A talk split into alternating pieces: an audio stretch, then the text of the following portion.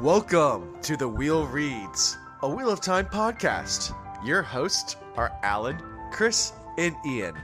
This podcast is safe for first time readers with no spoilers.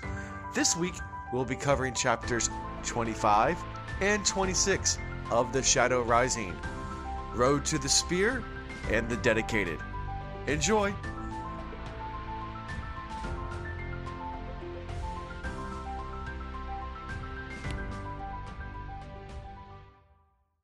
Welcome to season four, episode 13.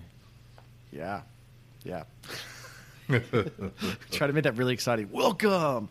Um, yeah, welcome to the Wheel Reads. Um, no new patrons this week. Uh, apparently, we need them because um, Chris needs a new computer. We're just gonna do it. We're gonna send you the latest. We're gonna send you, brother. yeah, yeah. We're just gonna bite the bullet and buy you a computer. We had a Um, vote when you were fixing whatever was wrong. It was unanimous. That's uh, that's gonna be the next purchase. So um, yeah, uh, we'll see. We'll see what we can do. Um, I'll, I'll, I'll look in the budget and see what's see what's going on.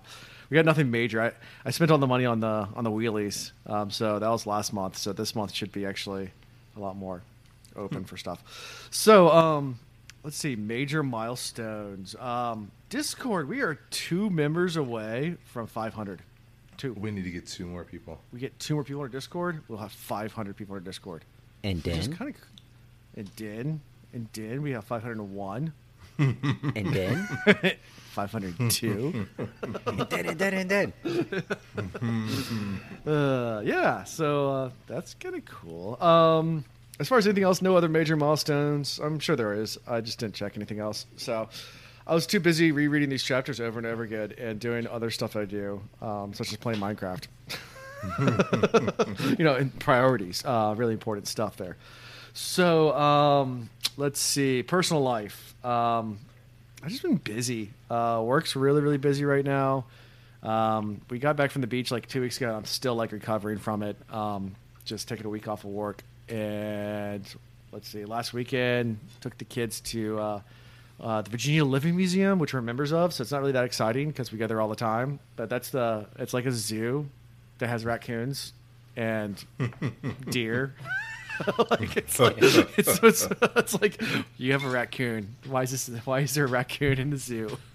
And don't forget the occasional leftover dinosaurs. They're not always there. Oh yeah, Sometimes yeah. oh yeah, yeah. Well, no, no, they had the permanent dinosaur now. They had the, Do they? like the outside in the trail. Yeah, there's a dinosaur area where it's um, um, yeah, it's there's statues of dinosaurs, but you can climb on them and stuff like that. Um, but yeah, and they're also doing the animatronic ones right now, so that the ones that Yeah. move.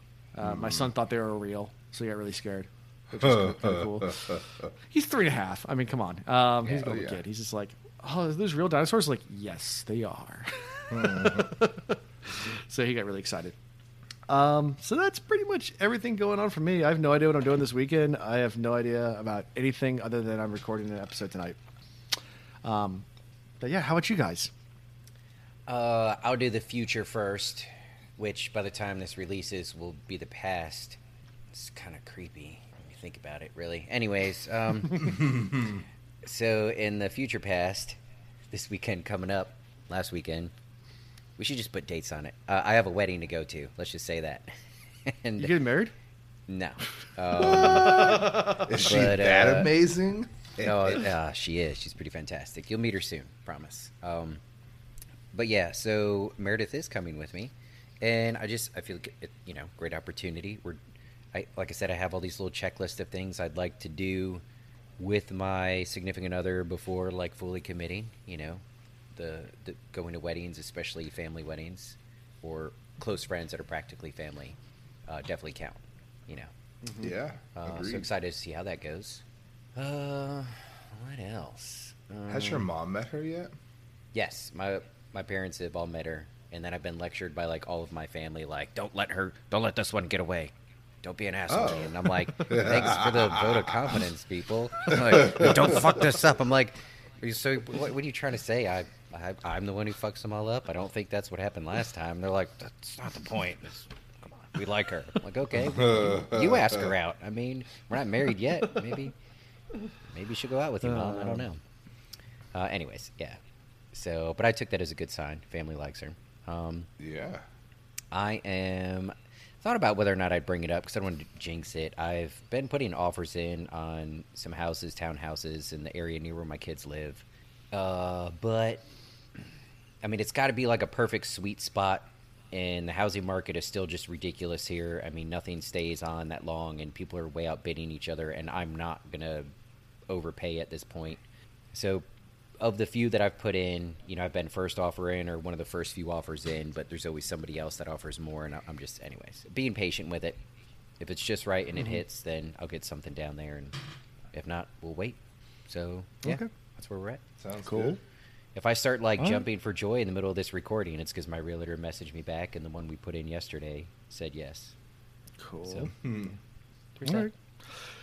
Chris. So the past weekend I spent in Utah. Hey.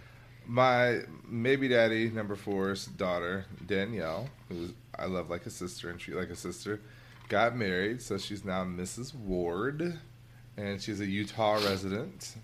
And that was very interesting. Like to get into an area where your allergies don't impact you until the last minute.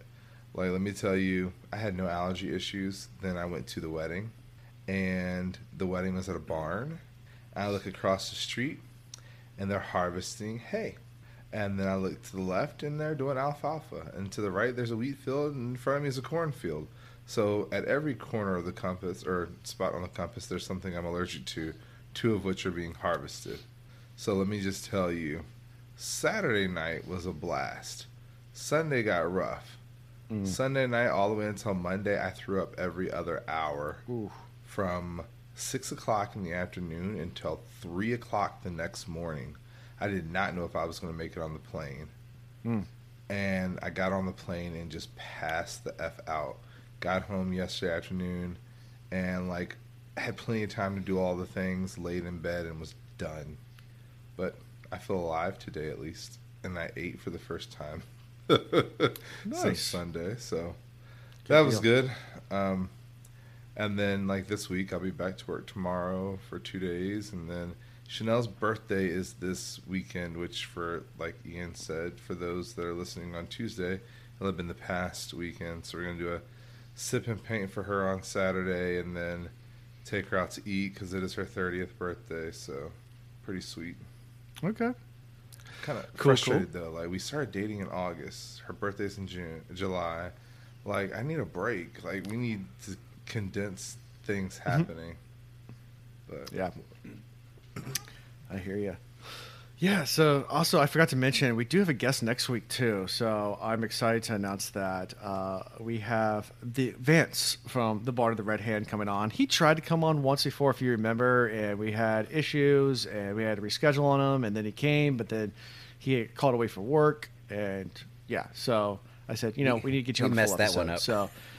Um, yeah, Sorry. so so Vance, it was our fault. So we're inviting Vance back on. He's going to be on next week with us. Um, and then as far as other things with content creators, I got a couple of dates that are coming up. Uh, I'm recording with um, a hero's journey um, at the end of the month. Um, we're going to be doing stuff in the book five. So they wanted all of us to be on. I was like, yep, the other guys can't come yet. Sorry.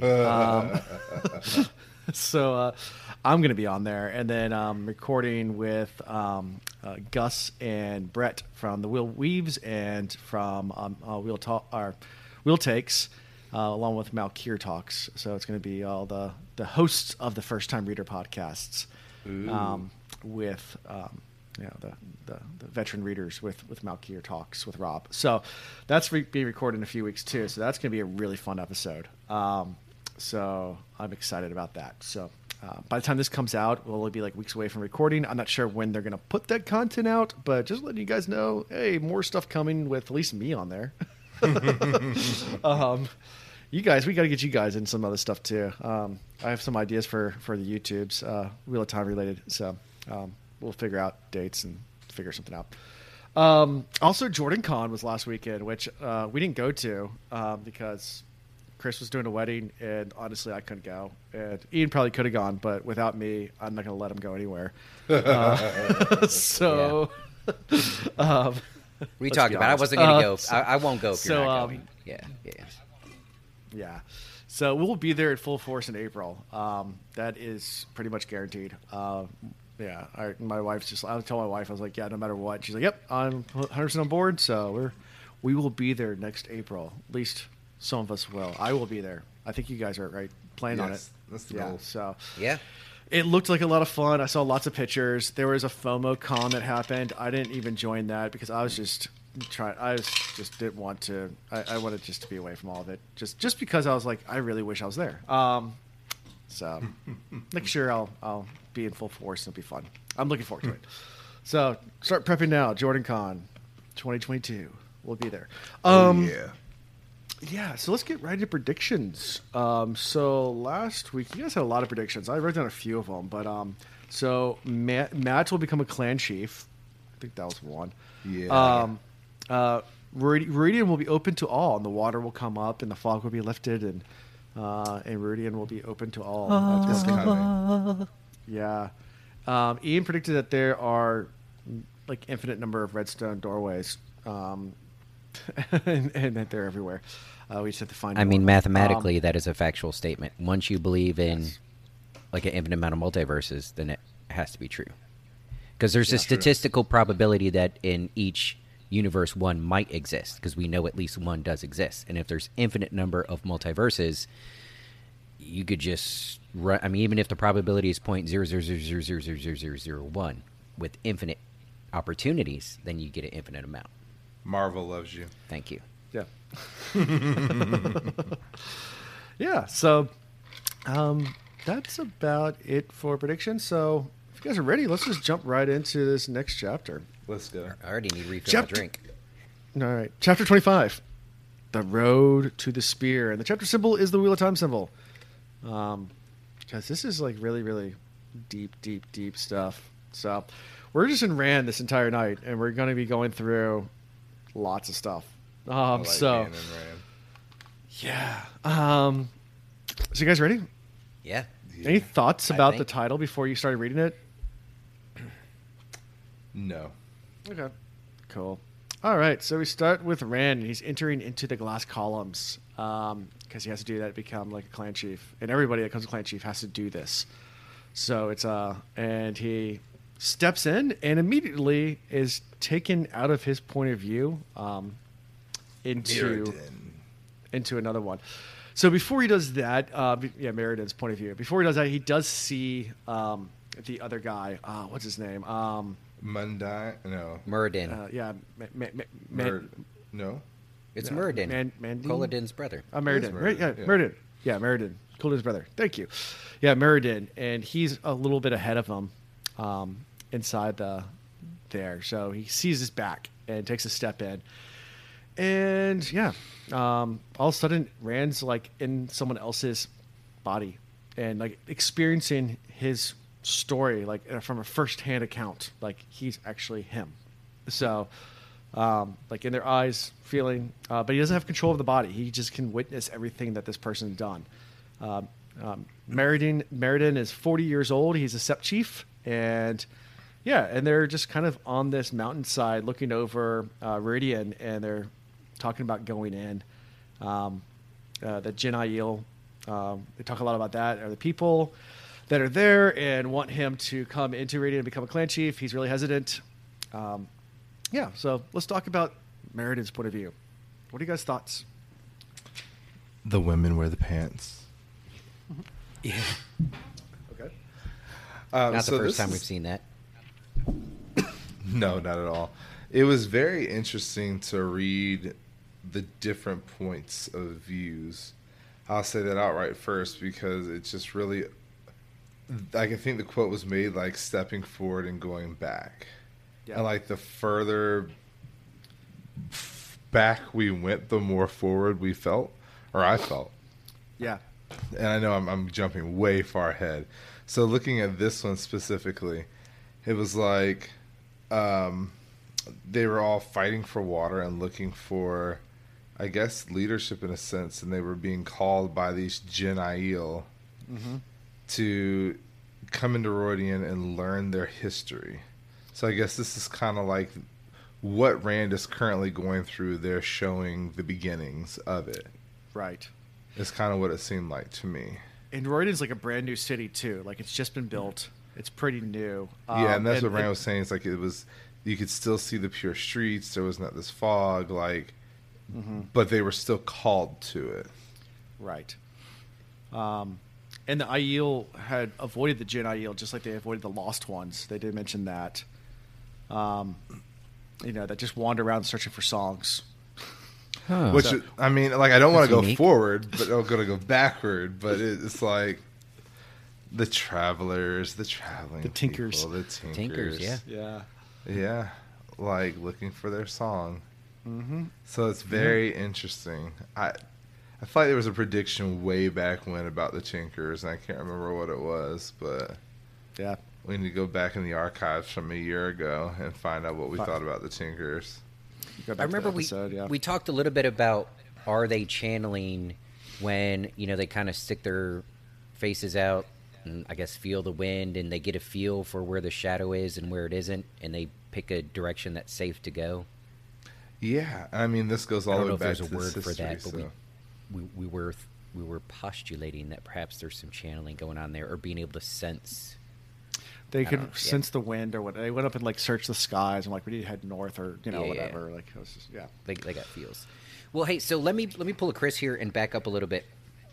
Uh, so one, the Muradin, if I'm pronouncing that right, so that's Couladin's brother. He's the one that stepped in there just before Rand, but Rand takes the perspective of Mandein. Mm-hmm. And you were probably saying that correctly, and I was just hearing it wrong, Alan. But I just wanted to point that I out. I probably was. I probably saying it wrong. I was mixing it up in my head at least. So Yeah. the cool. So I, I have to focus on. So first, where Rand is mentally. Like he's there. There's nothing at this point that I think is really going to stop him or slow him down from doing this. Um, Mm-hmm. because you look at. So he walks in. He says, ahead to the right, he can see just uh, another man in the grays and browns of Aiel, stiff and statue still, and the changing lights. That must be Muradin, Couladin's brother, stiff and still. Something was happening.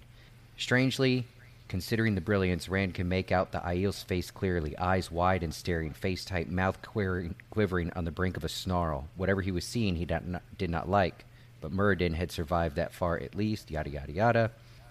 Six or seven paces ahead of him at best, wondering why he and Mat had not seen Muradin go in, he took another step. So, like, he's considering all of these things that he's looking at. He knows, all right, something's off. It's kind of weird. He's frozen, but still something's going on in slow mo. And what? There's this emotional response from him. Ah, fuck it, whatever. And just steps in and goes. there wasn't much hesitation, I guess. All, all of that talking to say ran had some red flags in front of him. He's like, well, I mean, if he can do it, I can do it. So, let's I go. mean, he knew that was the way. He had no other choice. And at Did that a point, he was probably he- just. Go ahead. You use the choice word unless something was told to him. Remember, if he was honest to Mat, he told Mat that those people didn't tell him he had to go to Rhuidean. So why else was he mm-hmm. there? Is it because of something he read? I don't know. But if it's something he read, then he most definitely had a choice. He chose to be there. He chose to give up That's true. Callandor. I I think he did have a choice, and he's being very. Before I felt like Rand was just getting pushed or pulled along, and we laughed about the choices. But it's funny you said that word choices. I feel like now this is something he did choose and was very, like, intentional, like, in doing it. I give you that. I completely agree. I mean, he he definitely realize or realizes that he has to go through a process of sorts if he wants to prove himself to the Aiel.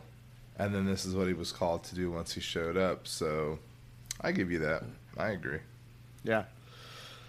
Yeah, and they when they gather and meet the Jin, Aiel, I guess the wise ones, um, you know, they come up and talk to them and ask him, you know, why does he have a sword? And he says, well, the Aiel don't carry swords, we have spears. And they said, we can't carry any weapons, Ed. Um, something along those lines. Um, Well, he also makes a statement: "Do you you do not know why you do not carry swords?" yeah, you don't even know why you don't carry swords. which we still never quite figure out why they carry swords, but Or why they Yeah. don't. why they don't. Yeah. Yeah, they get into it some more in one of these other flashes of They, they do a little bit. But yeah. it just gives Um, more questions than answers, like everything else Exactly. in this damn book. Uh-huh. Yeah. um, yeah. So, you know, Chardon asks if the person who will lead the Aiel, um, or if he was, is they're told he'll come later. So that's the last thing. Yeah. Well, it's like it is our purpose to prepare this place and to keep faith. Of the blood, but not raised, he will take you back, but will destroy you. So he said, whichever of you comes to us will lead, but the one who will lead will be of the blood, but not raised. He will take you back, but will not destroy you. So, or but will destroy you. So that's Rand all the way. Yeah.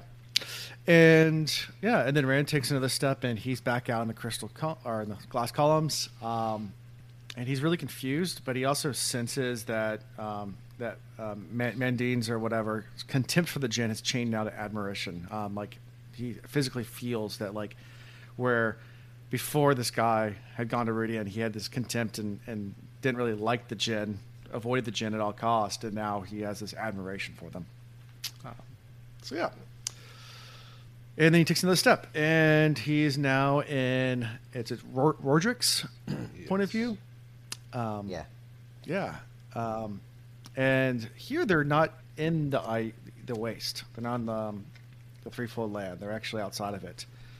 Um, and yeah, he sees the Aiel before them. They found, uh, you know, um, this is before they found the threefold lands. This is before they got to the waste. Um, and they're following a group of Jin Aiel across the spine of the world towards the waste. And the Jin have Aes Sedai's with them. A couple, I think it's two Aes Sedai's with them. Mm-hmm. Um, and they're gathering water from a town. Um, it's the first time uh, men have uh, freely allowed Aiel to do that, um, and they're you know getting water from this these wells. Um, and and Ror- Rhodric is not part of the Jin Aiel. He's Aiel, but he's not Jin, and he's following. They're following the Jin at this point. Yeah. So it's like Um, spears ready. Joram was in their midst. There was the white gin, and they must turn east. So it had been years since they had saw a river he could not cross that wasn't waist deep. And here they were in a town where they were able to collect water freely. So you can see that they there's like hints of a big struggle that they've been going through and that they become very untrusting people and that there's seemingly two different seps of Aiel. You've got your Jin Aiel and then you've got your other Aiel. And you know, even in this story, your Jin Aiel do not carry weapons, um, but they're like the, the pets of the Aes Sedai, essentially Mm-hmm. and then the Aiel are even further down in, in the cast, if you want to put it that way, and they're like the protector of the Jin Aiel. And at the end of the day, they said they do not trust men who live in houses and towns. So Mhm. something happened that impacted them in the past, to where they don't trust. I don't want to call them outsiders, but any people that do not travel themselves. Yeah, and also this is they also mentioned that the Aes Sedai are building their own city, and you know, which is Tar Valon. Tarvalon, you know, it's, it's around that time when this is you know that's being built. So um, this is after the breaking, and you know they think they should attack it because Aes Sedai you know should be destroyed before they break the world again. Blah blah blah, and there's like all this talk about that as well. Yeah. Um, So this one is post breaking of the world, but not that long after. Yeah. Oh, well, I mean, Right. so the White Tower was built. I mean, it was several hundred years after the breaking of the world when they finally got their act together and, rebuilt, and built their own city. Okay. Um, but, But this definitely- is, definitely you got to think more the, near the, the breaking of the world happened than we are three, th- yeah, three thousand years before the events of this book. Yeah. So it's still Yeah. closer. Yeah, much closer to the break of the world at this point. All right, yeah. And it's like, Um, why are the Aes Sedai, or why are the Aiel so closely protecting the Aes Sedai at this point? Like, that's the Mhm. big question in my And- mind as I'm reading. And he doesn't even know. No, and then why are there two different groups of Aes Sedai? Like those, Mhm. those are the questions that are running through my mind at this point. It's very hard to have read this and then still talk about these questions because it does like open up to you as you read, and you're like, Right. fuck. yeah. You're like, wow, okay, well, this all makes some type of sense, but then it also pisses you off too because you're like, so the Aes Sedai is like completely abandoned the Aiel at the end. hmm One group of them at least, and the other group just abandoned everybody. Yep. Aiel, Jen, and enemies. Only that. Mhm. Aiel, Only Jen, that. and enemies. I do like That's near it. the end of this little blip, um, they put the sprinkling in there about, you know, uh, you know, some people call that Dragon Wall. He's like, oh yeah, that's that's a pretty cool name for it. Hmm, how about that?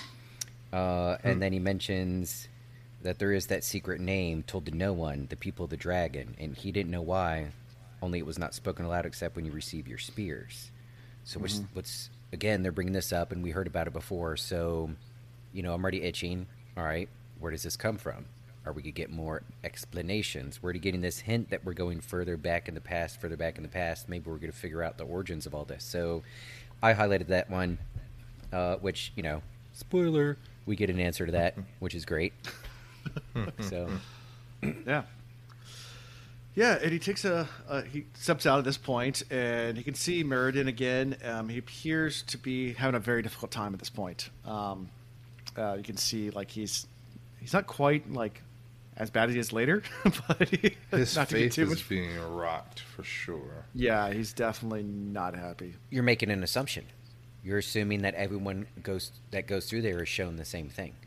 That's true. I am. Now, I, f- I feel like maybe we're led to believe that, but I have to, and that might be true, makes sense. But Yeah. I have to keep in mind that there's the potential that people might see, they might be given different stories depending on who they are and what they need. But I guess, I guess that's my point, Chris, and not to rudely interrupt you, but I don't want to assume that they're looking at the same thing. True that you are going through the same kind of events in history, but through different perspective.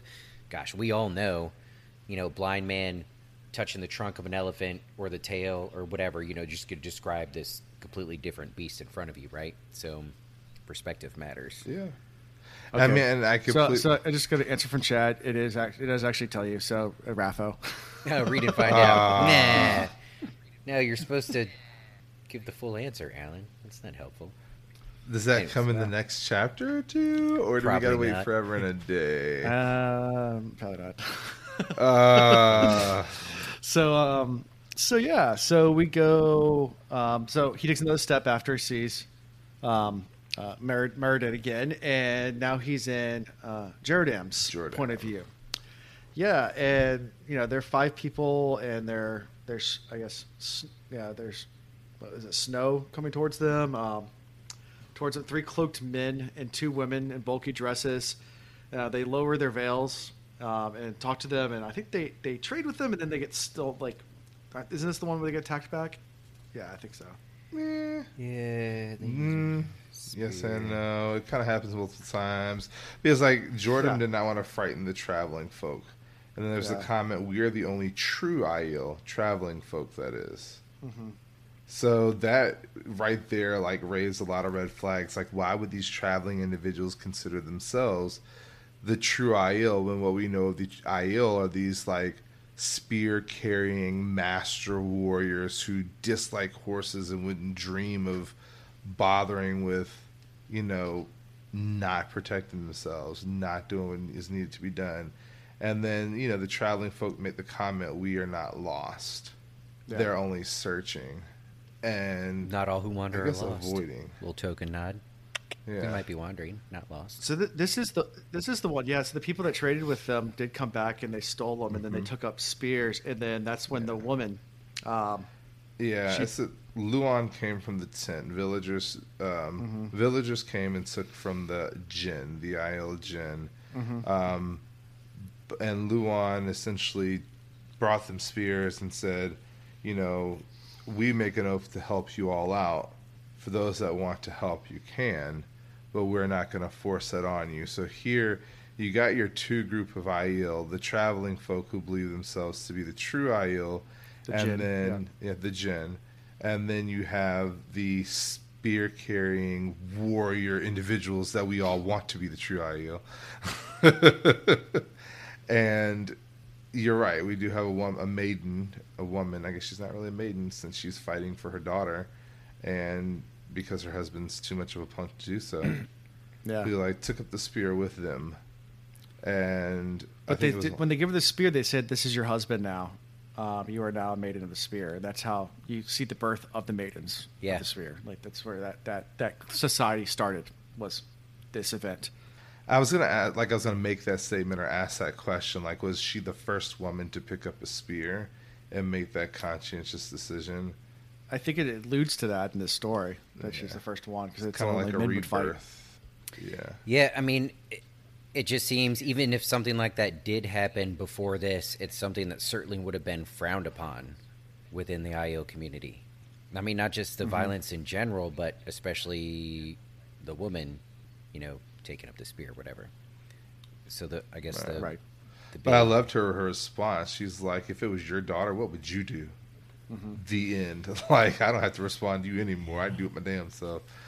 Okay, so someone corrected me. She said the spear is her husband now. It wasn't bestowed on her. Yeah. She, she's the one who said, yeah. right. Yes. She named herself. So I'm, quick, I'm quickly reading through my notes. There's a lot of stuff that happens in these chapters, and like I wrote a bunch of notes on them, but like I'm Yeah, quickly that- skimming through them. But it, it, it what happened was is the um, I guess it was Lewin asked whether or not she was married, and Mm-hmm. she admitted she said, you know, the the father of my husband is back at the camp. The spear is my husband now, Mm-hmm. And she was just ready to go get her daughter back. Yep. Wait, okay. So this husband that you're giving crap to is the husband that's taking care of the trees of life? Correct. Yeah, so Same he's very person? peaceful. He's a Jenn Aiel. Okay, Yeah, he's a Janaya. all right.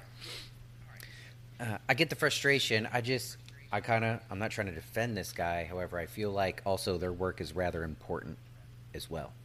But they don't remember the reason behind their work anymore. They What's don't. the reason behind killing folk? What is? What does it matter? What? I mean, You- at you that go point, kill she's trying to somebody get her 'cause you're- daughter you're- back. Oh, to get your daughter back, right? But think of the grand scheme of things. You know, existence is millions and millions of years. Even if you save your daughter's life today and she lives to be 90 years old, that's just a speck of a blip of a blink of, of give a shit in the grand scheme of time, right? So what does it matter? But matter? why would I What do you care about impact- three little You don't impact trees? by. Well, go eat a donut. That's more exciting than picking up a spear and going fighting, right? Why does anything matter? He chose to believe in a tree. I feel like this tree is rather important. We, Could we at least find out later that like they're barely able to keep them alive for an extended period of time. Like, but before they die, they're able to glean off what do they call them? Sprouts or sprigs or sprout. clippings or whatever to be able to mm-hmm. start anew. So they're like desperate to try and keep these trees going. And the Ogier were very appreciative of that. So I think that gives credit to what he's trying to accomplish. But you're You might be wrong. He might be a little time. douchey, but I'm just trying to. Yeah, yeah. It's not that he sat on the couch and was like smoking a blunt and was like, I just don't feel like doing nothing today. You know, he was doing something that he thought was important. That's true. You know, Uh, okay. I just like arguing with you sometimes. One of these days, I'm gonna try and get you mad, Chris. It's never gonna happen. it might happen. Every time I try, so you're here's like, you're like, well, that could be, yeah. Right, we're just gonna have to agree to disagree on this one. So this is uh, something that's really interesting. Is actually any apple that you eat doesn't actually come from seed. So apples do have seeds, and you can grow apples trees from seed, but they don't produce well at all. Not at all. Um, almost yeah. So almost every single apple um, tree that that produces apples is actually taken as a cutting of a sapling of a producing apple tree, and then imposed onto a um, another tree to grow off of that. So they actually similar to this, how they take cuttings and make trees. That's what It's we do with apples. Yeah, because it just over time the seeds have become less and less produce. They don't produce good trees. They don't germinate into really. Well, they really do good. They do it with grapes and stuff. Uh, although that Mhm. seems way more complicated. I'll tell you what's super easy. Uh, down in Lower Alabama, if you found, I guess they're fig trees, but the ones down there seem more like just giant bushes. Uh, but anyways, if you whack off a branch of those and literally just shove the branch in the ground and It'll grow pack again. a little bit of dirt Yeah. on it, the next year you'll have another bush growing there, and those Yeah. things grow like crazy. So that takes little no effort. So Yeah. What's harder is Japanese maples, but oh yeah, no, I heard mm-hmm. that's crazy too. Yeah. they are grafting a Japanese maple is nearly impossible. But yeah, we divulge. Going back to the whole concept of the the maiden of the spear, Oh yeah. I, I, I- like I always wonder, and I wish I should should go back and reread, and I might whether or not this woman then becomes like Jeordam's wife because he definitely has a thing for or Lewin. Uh, Lu- Lewin's is is, That's is all right. Jeordam. Jeordam's like was it? Because the next one we go into is his point of view. Yeah, so Jeordam's wife then. Yeah, I think Lewin's like his Because Lewin grandfather is the father. Yeah, yeah, or, yeah, or yeah. grandfather or something. Like, yeah. Exactly. And like, okay, so we know they had these three trees, by the way, and I wonder what happened to all three trees. Like, we found one. Mm-hmm. We have one Yeah, tree. Avendesora. Yeah. Yeah, but where are the other trees? When, when didn't one, and I'm, I'm probably mixing up stories. Wasn't there one that like someone destroyed, or was that part of Might have. Avendesora? Maybe. I think just over time. Like, well, there was the one that um, they did cut. uh, They did give a sapling to Cairhien from Avendesora. That's what I'm thinking of. Yeah. And, and he cut it down And to that make a got- throne out of it, and then that's when the Aiel attacked. Right, right. Like, Yeah. yo, Um, bro. so that's when the Aiel. War, So so that's when the now we Aiel. know- war- yeah, now we sorry. know the reason behind the Aiel War. Yeah, and Because like they to the keeping Aiel, the they didn't think of it as a war. They just wanted to kill him. They didn't want to fight anybody else, and that's why as soon as he died, they all left. It wasn't like, Like, they weren't trying to "Alright, we're conquer. They weren't trying to take any land. They're like, "Yeah, you disrespected the crap out of us. You're dead now, and we want to kill you, and then we're gonna go home." Like, And then they were everybody keeping else, the covenant, keeping Yeah. the covenant with the eyes to die. right? That's where that came from. The the king's name was Tony, and that the head uh, Tony. The head Aiel man leading the attack, his name was Ezekiel. So he's like, "Hey Tony, what's your what's your name? Tony, fuck you, Tony." what's your name? Wow. All right, so before we wrap this up, uh, Morin, there's a there's a quick blip about it. Uh, Morin was watching him with that strange smile, but the spear had caught him up. She said, "I saw your face in the dream." She said softly, but didn't really hear. Ba ba ba ba ba. Um, and of course, everything we've learned recently about dreaming and those that are dream walkers and can travel through it. I'm thinking to myself, does Morin have this ability? I don't know if this is significant, but you know, why would she bring it up about the, you know, the dream and trying to tell him how she mm-hmm. saw him in the dream and blah blah blah blah blah. Mm-hmm. Maybe this is one of these things that Jordan doesn't continue on with. But anyways, I highlighted Yep. it. I caught that too. I have a lot of So, these yeah, in, the, then- in these chapters. I have a lot of these where I'm like, that looks important, but I don't know why. Highlight. Yeah. Mm-hmm. After this story, Rand steps out again, and he's almost caught up with Muradin at this point. Like they're almost neck and neck. Um, he's still having a tough time, and then takes another step, and he's now in Lewin's point of view, which is uh, Jeordam's, uh, I guess, grandfather. And Lewin's now a young a young lad, um, and uh, they have a group of friends. Uh, let's see, they're gathered to take take back his sister who had been kidnapped. Yeah, it's like Um, Lewin watched the fire as they waited. Luca, Mm-hmm. Jerem, Elijah, Aiden. Is it Charlin? Is it the last one? Can't remember all Yeah. the names. Yeah, Follow Charlin. men back. Yeah, and a, and a guy shows up with a knife, and Charlin throws himself on the man, take him to the ground, and the others pull out their their swords to try to kill him. And they take the kettle and start trying to fight off with that, and much you know, fighting pursues. And at some point, uh, one of them pretty much. Grabs a spear and murders. It was And- Lewin. So I, it, it was really interesting just were- following the, the progression down. Like, they were not the Aiel that we know now. They were, you know, sneaking into this camp, making all sorts of noise, scared to the point of, you know, defecating themselves almost. Yes, I'm adding a little bit of embellishment here because why not? Mm-hmm. And they get to the camp. They actually make it to the sister perfectly fine, but then he like goes to grab her and she looks at him stiffly. And in my mind, I'm like, I bet you those guys raped every single one of those women Ugh. Mm-hmm. because they all just looked. It was it Maigran and Colleen mm-hmm. just looked at them stiffly and almost like without recognition. Yeah. Yeah, and and he justifies the spear, you know, afterwards. They look at the swords. He says, "Do not touch the swords. The swords are still instruments of killing. Whereas a spear can be used to hunt. It's a, you know, we can use the spear." And when he goes back to tell, I guess the the, the head of the Jenn at this point, they said, "You're dead to us. Like if Yeah. you killed someone, you're done. Like you're There's no, that's there's forbidden." no reason at all, no excuse and, at all. and I think his mother even comes out and says, "Like you're not my son." Like Yeah, let's be specific. He said, grab all of the useful things. right. He said they, you know, we killed them, but they were going to kill us. Grab all the useful things, but no weapons. And like you said, a spear can put food in the pot, but a sword cannot. Uh, but they also made the point there were no laughing girls. There was not anything awesome about this. And then this made like the Aiel seem very cult like. And when we return back, it's like you are corrupt. And the mother even said, Who are you that addresses me so? And she said, I used to have a son that had a face like yours, but no more. and she uh-huh. took her daughter and turned their back on them, Yeah. and they were just like, "I am Aiel, I am Aiel." They said no, you're not Aiel anymore. So that this is the breaking between the Jenn and the rest of the Aiel. The Jenn still held to their true way, whereas the rest of the Aiel, the Aiel we know today, is this warrior society, and this is actually that that first breaking of the the Jenn. Because before everyone was Jenn. Yeah. Yeah, Yeah.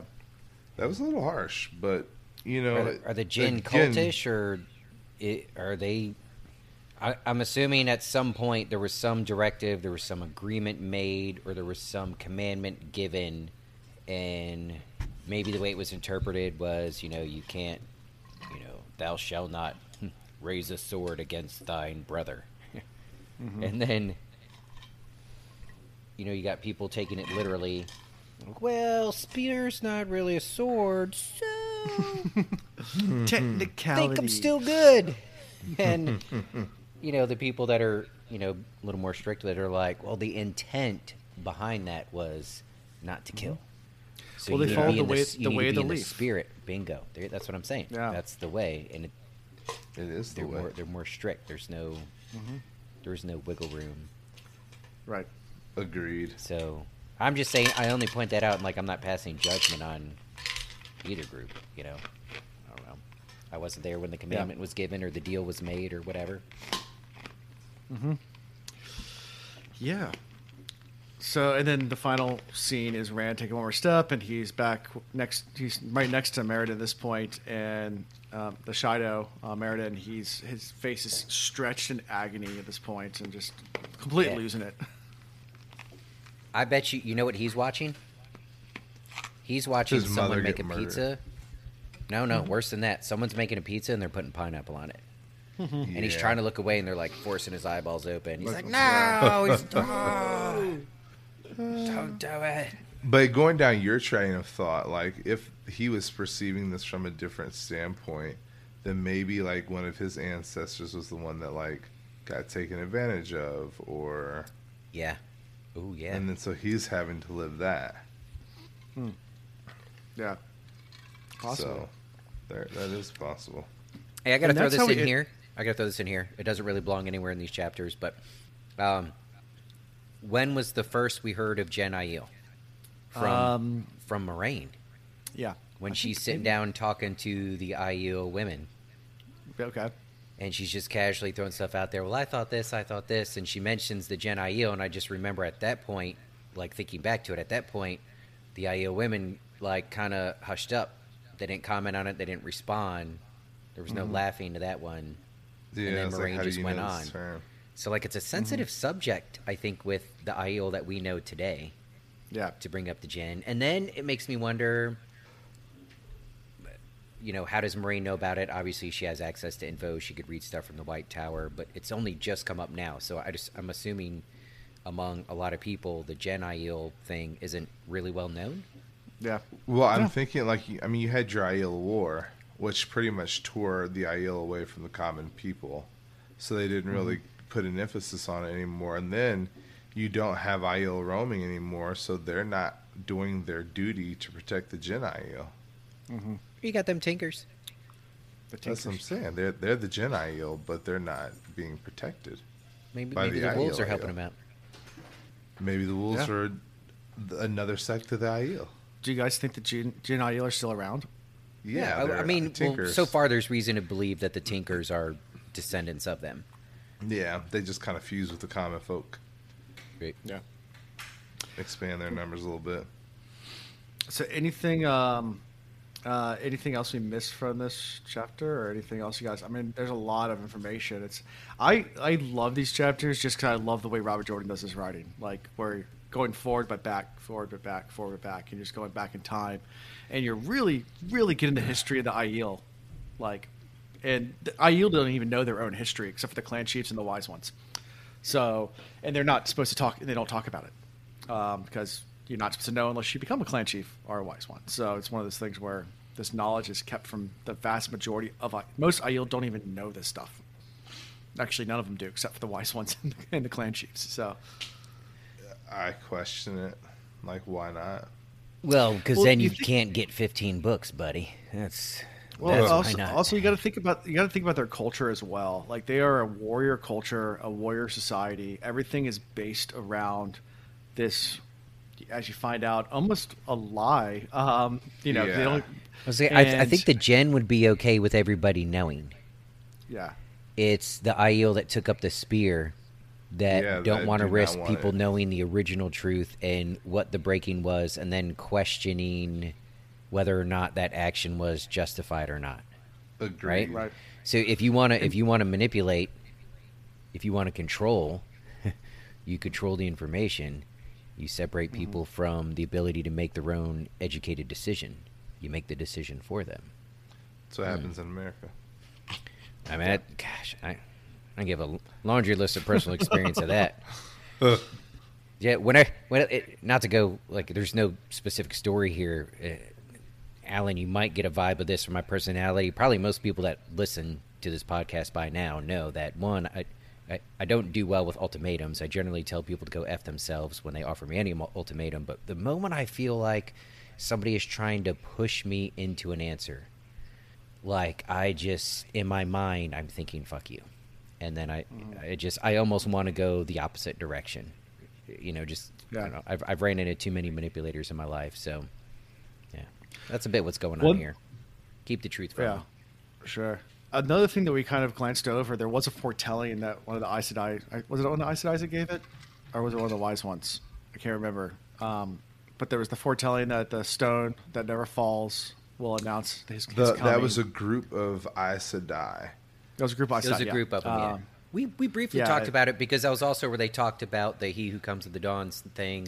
right. And uh, and they're like, well, they're coming now, and they're like, man, you don't got to worry about that. That's for a while still. That's it's gonna be a minute. but so when the Aes Sedai said that, I was going to read the prophecy because I wrote the prophecy down, but I didn't um, write down. I should have took better notes. Um, so uh, the stone that never falls um, will announce his coming uh, of the blood, but not raised by the blood. He will come from Rhuidean at dawn. He will he will tie you together with bonds that you cannot break, and he will take you back, and he will destroy you. Those are the two lines that are coming up, I'm assuming. Like, I don't know what bond would tie people that would make them unbreakable unless it's like the Aes Sedai bond. Um, unless there's some type of Angreal or ter'angreal bond yeah, yeah, that would like hold people to it. kind of like the and then rod so- that they use at Tar Valon. There could be something like Uh, that. There could be an oath that they give. Or a remi- reminder of an oath that was given. Correct. And destroying doesn't mean killing. Destroying No, might mean changing. you know who you were. You know this. Yeah. We're different clans. We're different sects. We're different tribes of Aiel. We're different flavors of Aiel. Be like, no, this You're ain't Baskin Robbins. one. We're now one.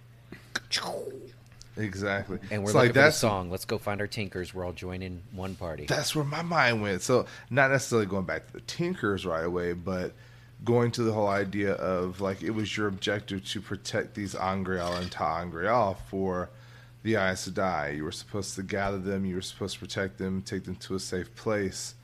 And right now you're failing your mission, and I'm going to remind you of that.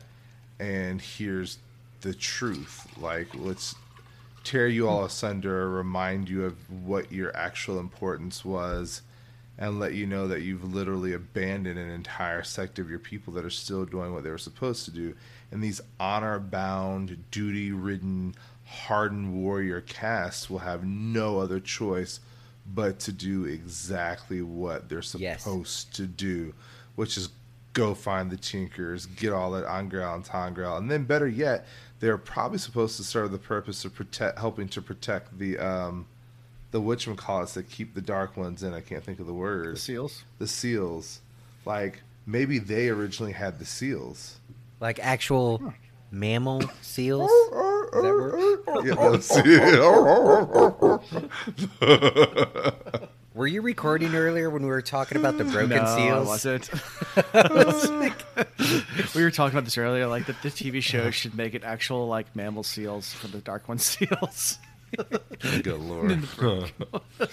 The broken ones were all like down and out and asking for spare change, and they got like uh, meth uh. teeth, and like, man, that dude's that's one broken seal right there. He's had a rough life. I don't know if we could put that shit back together. Get him in a rehab and some counseling. He needs incentives. So uh, the other question I had is when it says he will take you back before it says he'll take you back and he will destroy you. But when it says take you back, does that mean physically take him back over the wall, over the uh, the dr- the spine of the world, the dragon wall to the wetlands, or does it mean take you back culturally? No, to- culturally. Look, we just talked about it. Culturally. The Yeah. Jenn were like, "You ain't part of us no more because you stuck somebody with a spear." And the guy's like, "Mama," and Mama's like, "I had a son." And then fast forward a bazillion years, and they want you to think it's Rand, but it's actually going to be Mat. Mat's going to pop out first and go, "Oh shit, didn't see that coming." But Mat's going to be like, "Yo, get on the bus," and they're going to be like, "We on the bus," and now everybody's on the bus, and he's like, "We one family." And Vin Diesel is like, "One family, you got family, yeah." Huh. Nothing beats family. Family. Family. That, that- that's how I read it, at least. I don't know. I just, Uh, yeah. what do I know? Yeah, that's exactly what I got. Yeah. Could be the tequila. Could be. Could be. Um, so yeah, anything else before we move on to the next chapter? No. Okay. Moving on to chapter 26, The Dedicated. And we have the Wheel of Time symbol again, because we're definitely getting some Wheel of Time shit here. So, yeah, um, we start right into another, the fifth point of view that Rand's gone through now. So he's in Adan's point of view. And this point, they're all, this is back in, back even further in time, so they're all Jenn Aiel at this point. Actually, Lewin, who we were just with, is the grandchildren. Um, she's he's one of the two grandchildren that are in a in this hollow and they're crying.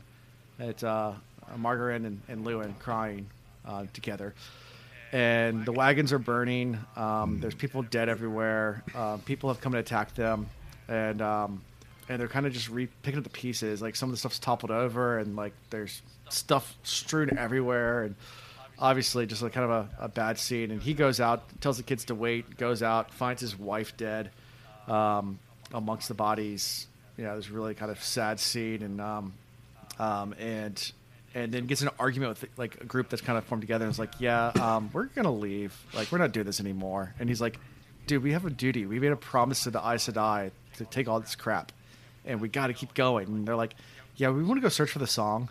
So um, he's like, the song's gone. like, it doesn't exist anymore. Like, why are you keep talking about the song? He's like, yeah, we're gonna follow the way to leave. We're still gonna continue the way to leave, but uh, we're gonna go look for the song. Uh, you you can keep all this crap and go your other way. Um, so this is actually the former of the Tinkers. So we talked about it last time that the Jenn might be the same thing as Tinkers. Well, this is the split that formed the Tinkers. So Yeah. then we also see that the Tinkers and the Jenn are two different people, Yes. Yeah. which is really cool. So the Jenn Aiel stayed with the ter'angreals. Um, uh, we Which- figured out that's what they, they don't even know what the stuff is. But but that Hold on, raises hold a on. they que- have. So now, now we're assuming that to keep the label Jenn Aiel, that the most important thing was to protect these Angros, Tangros, whatever, and not the song. Mm-hmm. What if they're equally important? What if the song's more important? What if the point of what we're all going to figure out here is when they're all destroyed and brought back into the fold, it's that they were all equally wrong. Because they all hmm. pick and chose what they thought was important instead of holding true to all of the tenets. Yeah. Bam. Yeah. Let me sip my drink again and y'all talk amongst yourselves. you know, I, like I just you say that, and I'm like, well, do we really get to know exactly what the Aes Sedai wanted them to do? Does it really pose? I think it was. It, it, It later, wa- in a later yeah, point. in of a view. later point of view, it was. So at the moment, you're right. We're we're making an assumption about the gin versus the regular. Well, even at this point, they, they don't know why they. Yeah, at this point, they don't even know why they're bringing this stuff. They just know they have a duty and a promise to Aes Sedai to bring this stuff somewhere. They don't even know what the stuff is. They don't even know why they're bringing it. They're just like, we, we have a duty, yeah, and we have to we have to do our job. Exactly. So it's like like you said, Syndra's dead. Men are being killed and taken. Wagons are burning, and one group says we have a faith to our duty, and the other one is focused on safety and singing. And it almost appeared as if the group that wanted to split wanted to take action, but it wasn't even to protect themselves. It was just to like run in a different direction almost. Like we want to get away from the treasures that mm. these Aes Sedai put on us because we have our own ideas of what life should look like, and we're tired of being attacked because of what we hold for them. Like we have their treasures, and we're protecting their treasures, and our people are paying for it, and we're out. Like, forget it. Yeah. There was a line here that I'm probably taking out of context, but this this is this is one that I underlined, which has kind of led to my little spiel there. One of the nonviolence says there was no way to tell what Aes Sedai might consider most important, but some could be saved, and that was like at that breaking point moment of, okay, we're just kind of sitting here, like you were saying, getting our ass whooped. The men with swords are coming, killing us, trying to steal our stuff, which we don't have anything, and we're supposed to just keep way the leaf in it. you know, um, for the for those of you that can't see, I just did my Chris Farley down by the Farley. river, way the leaf in it. yeah, you know. so they were getting a little frustrated. So, but here's you know where they ask the question, and this is where it shows at this moment they don't know. All right, these Aes Sedai, they want us to do something. But they want us to do a lot of somethings, and kind of have to choose here. Doesn't seem like we can do all of it. Mm-hmm. Some people Yep. are like, "Well, fuck it, I'm gonna just smoke this leaf and go find a goddamn song." And other people are like, "I like smoking, and leaves are cool, but it's not like really my thing. I'm gonna go stick people with a spear." You know, that's kind of Yeah. yeah. And we end this little, I guess, point of view with um, Adan lifting up his wife's body and, and crying, and then it snaps out. Um, at this point, uh, Rain, uh, Rand, and Muradin are uh, back to each other. There's tears in his eyes. Um, it, he looks, yeah, confused, or I, you know, uh, he's just eyes bulging, mouth in a soundless howl. Um, well, let's take just- a step back yeah. real quick. um, because the point was made we have no time for trees we have people to take care of or am i going Mm-hmm. forward that wasn't that same scene right There is no time, Chris. You're fine. Say what's on your mind. yeah, yeah, that's the same scene. because you know the the the other group that was now splitting themselves and becoming the Tinkers they're looting the other group looking for food and water and gold and things that they can use to survive Mm-hmm. and yeah they're gonna go look for the song but apparently the song is important to the people enough to like keep them and protect them so is it really the song that they're looking for or is it going back to their ability to channel like are they looking for the protection See, this is where I get fucked up, and this is why-? We should have been given like four weeks to read these chapters before we did this recording. Because later on, and jumping forward to kind of answer this question and still be wrong, later on we have a little scene of the Aiel that are trying to sing a song to somebody to remind them of who the fuck he is and not just slaughter everybody. And bit by bit, he kills everybody. And then the last person still singing, he kind of looks at him for a while and is like, oh, that's kind of cool. Nope, still crazy. And dices them also. Does this. All right, so. And I, I swear I was sober when I read this. Okay, so this is not the tequila. That's the problem right now. Is the song that we're looking for the song that would have brought him back? Is it, is that related at all, or is this totally different? And I just about- heard, we and I just heard singing and song mentioned a couple times. I'm like, well, they must be related. Hmm. Yeah, they talk about the song later. And then they still talk But about that is, one but is that the still song? Am I touches not the losing my world. mind? So that's that song's pretty fucking important then. I would think. Yeah. Yeah, Otherwise, you get Yeah. because without the song, all this other stuff, you're stuck in this constant cycle. At the end, as he's losing his effing mind, if you don't have a way of grounding him, if you don't have roots for him, if you don't have a song that brings him back, then you just And there's still this Yeah. worry about one still repeats. touching the world, Ishamael. Ishamael's a little bitch. Yeah. Sorry. yeah, Ishamael's talk, touching the world. Yeah, Agreed. you learned that as well. Yep. So even that far back, he's still playing his game, Mm-hmm. or he starts Oh, yeah. playing his game. Mm-hmm. Yeah. So, any thoughts on this before I move? Like I said, on to the next one.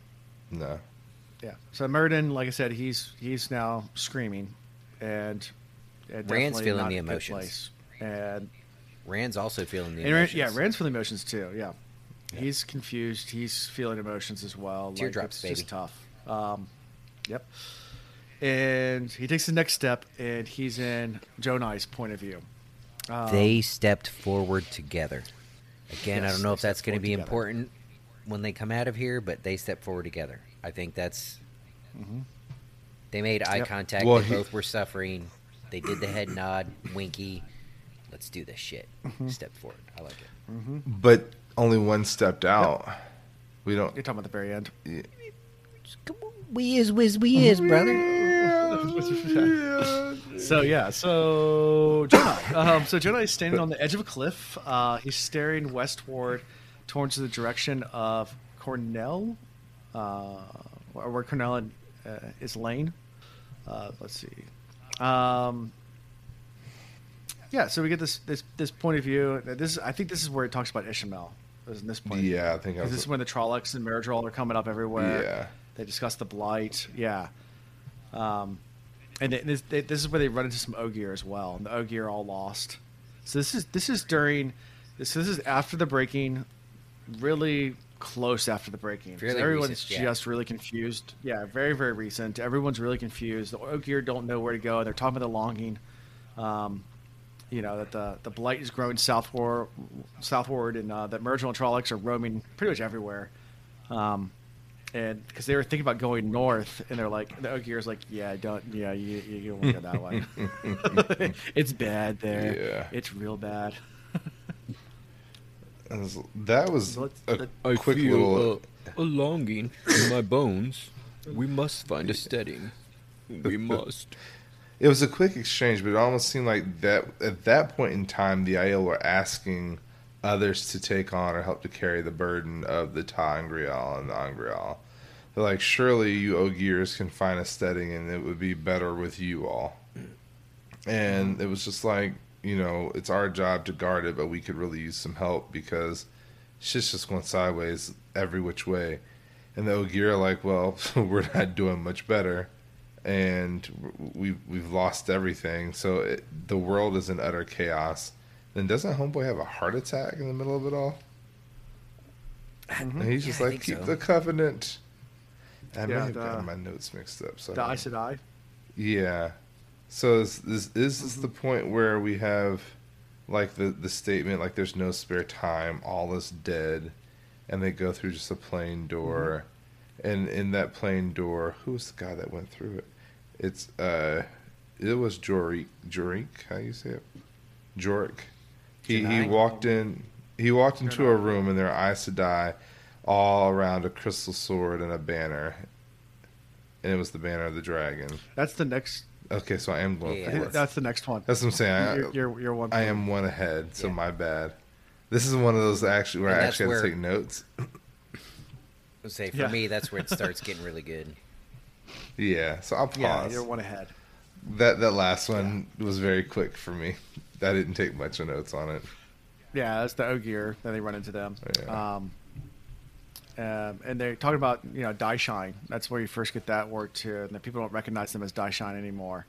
And people are stealing from them, and they're just appalled by it because they're Da'shain, and they're yeah, which they were the servants of the. Aes Sedai, and they were like kind of like almost these. They're peaceful people that don't attack anybody, and they're servants of the Aes Sedai, and that's what their role is and their job. And they um, and they're kind of like revered, but now people don't care about them anymore. Um, so I'm I'm not gonna go down a rabbit hole on this one, but everybody, if you don't know, you ain't read enough history books. Neutral does not save you from evil. Neutral can save you from good people that make bad decisions more often than not, but there is such a thing as evil, and when evil takes hold, neutral ain't safe either. You can save that for another day if y'all want to go down So, that yeah. rabbit hole. But so it's, yeah, this one's a short point point of view, like I said, but that's um, um, but yeah, so we didn't go to Rand's point of view again. Um, back outside of it, um, this point the columns around him are, are flashing with pulses. Uh, beside him, Muradin's mouth is stretched wide. He's clawing actually at his face at this point. that's what she said, Um, or did. it has What? deep bloody, Huh. bloody scratches. Yeah. and Rand goes and moves forward. Um, So this is the point, Chris, Yep. where I and got the this is where feeling I got I got the feeling Muradin wasn't going to make it. a step a step prior, a step prior, they both looked at each other and went, "Wink, we could do this together. Come on, bro." And they went, "Yeah, let's do it." And this is to, more to your point, Chris. I think only one is going to come out.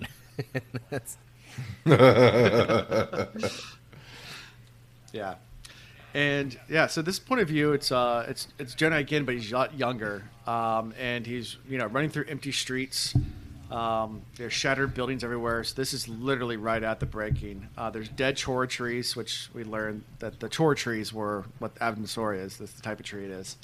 And there's aftershocks happening everywhere, and um, and, and they're wearing their work clothes, which is they call it the cadin'sor, which is what the Aiel wear today, uh, but it's actually the work clothes of, of the Da'shain. Um, and they had worked in the fields, and then you know, and were were And the and Da'shain worked do the hall servants were the Aes Sedai. the Da'shain. They served the Aes Sedai. Mm, bingo. Hey, just want to point that out. Yeah. Yeah. Um, and they get into this room where there is a crystal sword on the table, and there's a bunch of people around the a bunch of Aes Sedai around there, and they're talking. And this is kind of where they give them um, the charge. And also, you run into uh, isn't yeah here you run into uh, Someshta, which do you guys recognize him? Big green man. The tree dude with the acorn Oh. eyes killed one of the Forsaken. So his name. The Green Man. Yeah. So he has name. His his name. His name's Sem- Someshta. Well, what does that mean? Someshta. Like, Does it say? Oh, come on. Someone hit the Googles. Jordan did not just pull this name out of his rear end. There's some religion, I'm sure there's means some something. I never reference, looked there's up. some there it's a close spelling to something somewhere. Semesh Someshta Samara I did not Something, Google come it. I mean, when I Google it, it just comes up with Wheel of Time stuff. Man, okay. Well, I mean, that's going to be popular now. I'm going to let it go. But I challenge all of you listeners one, to figure out why did Jordan pick that name? Because I feel like it's not random made up. And two, don't just bring it up in Discord. I want you to email it to Alan at thewheelreads at gmail.com because we've received like two emails in our whole history of existence. So I want the third email to be what Someshta is, or where Jordan came up with it. We, we get reference? emails from like our from like Bill's IO and stuff like that. for No, those don't count. Those don't count. I get all sorts of stuff. Uh, right? Or the random ads that somehow Yeah. they got a hold of it. No, none of that. None of that. Okay, moving on. I, I got you messed up. So Someshta, this is, where cool. we have our Aes Sedai arguing, Yeah, and they're yeah. and they have our crystal sword and the banner of the dragon. And they of course have somebody talking about a telling, but they can't say when the telling is going to occur. And it's like, what good is your is your skill if we can't use it to our advantage? It's like the world, the wheel, and the future depend on the telling. Yeah. Yep, exactly. And this is also where you get the charge where they turn to him and say they've collected all of the um, all these sa'angreal and and angreals and ter'angreals and they all created them up and they said we have to keep this from the men that are going mad. Like so, this is your charge. Is we're going to send you out with all this stuff, and you have to. And we'll come back for it eventually, but you guys got to get out of here. So there's your Things are going. Things are going bad. There's your charge there. It's nothing to do with the song and everything to do with keeping stuff from men. Yeah. And Um, That why sounds did men that, go bad, that sounds pretty selfish, though. I mean, I don't know. I still Well, think we, we already learned that the the men, yeah, you said why the men go mad. We learned that in the prologue of the first book because the Dark One counterstroke made the man like so when they sealed the Dark One back into his prison at the very beginning of the book, his last counterstroke was to taint the male half of the source. why the men Yeah, but we, th- yeah, we'll read further. So yeah, thousands of people are yeah, thousands of people are fleeing, and it's just everything's going. And also, you get here the sense of like how crazy technology forward everything was. Um, you know, they talked about planes in the sky They and, about and hover cars, cars and, and everything. So all- and hover cars. Yeah, this is when I'm like, Ian was actually genius in book one, and we were we were jokingly talking about all of this stuff being in the future beyond the future, so far beyond the future that it's now in the past, and boom, here you Yeah. are. That little sci-fi vibe. It's uh, Yeah. Yeah, well, that's like what Star Wars, when they when they give the initially like, you would think it would be in the future, because of oh, space travel and all that jazz. Yeah. Anyways, It's like you all you will have a part. You all will have a part to play. You will carry things to safety and keep moving. Keep the way of the leaf. The sword must wait. But we don't get a firm definition of the way of the leaf here yet, do we? We don't. No, I mean- we don't. There's there's hints, but no firm definition. So there's only Yeah. two like the- charges there. So maybe you're right.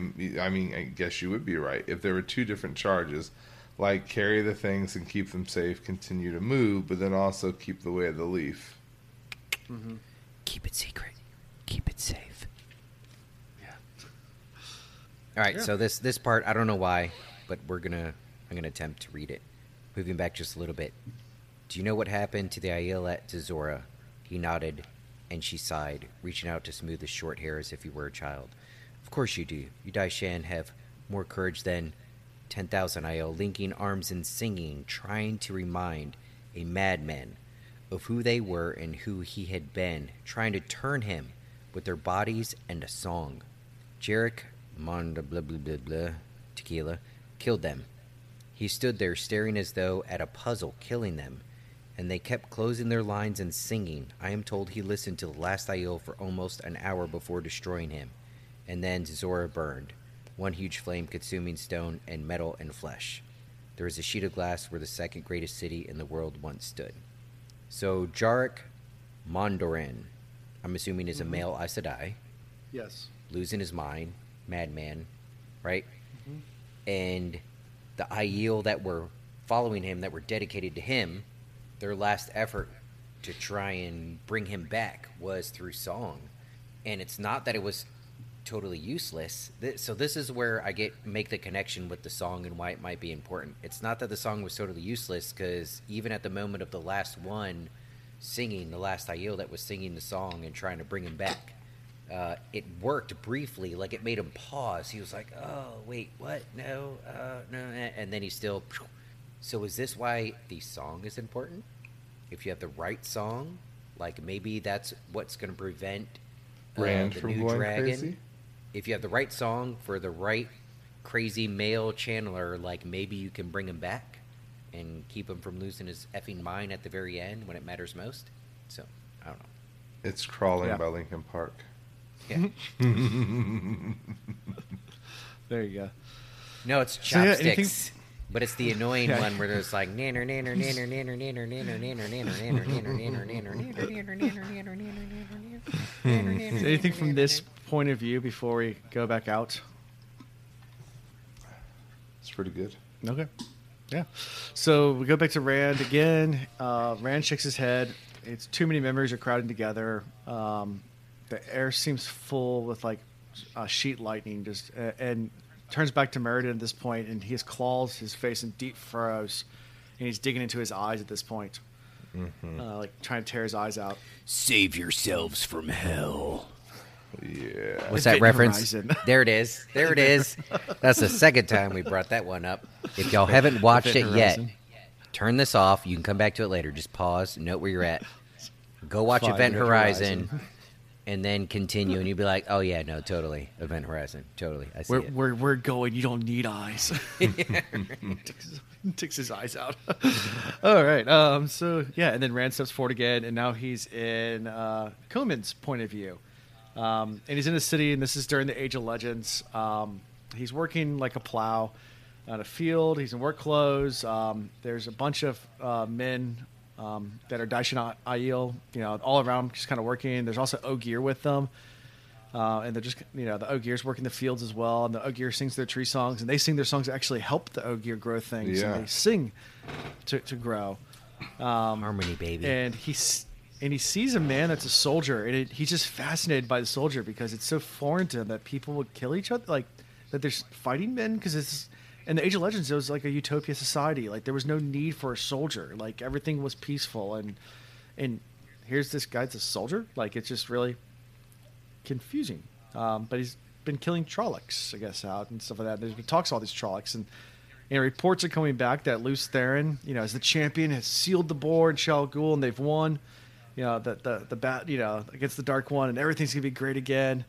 Um, you know, and you know, it, it, humans cannot imagine a world without war because you know he's been rich born into it because this war's been going on for a long time at this point.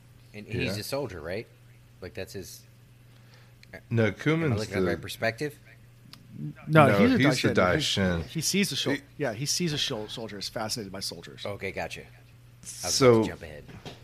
Yep, yep. like going backwards to go forwards, going backwards one time. Um, I just wanted to bring up the the mention of like having the hover car and wasps that carry stuff, and how that was no longer Yeah. a thing. That was just interesting to mm-hmm. me.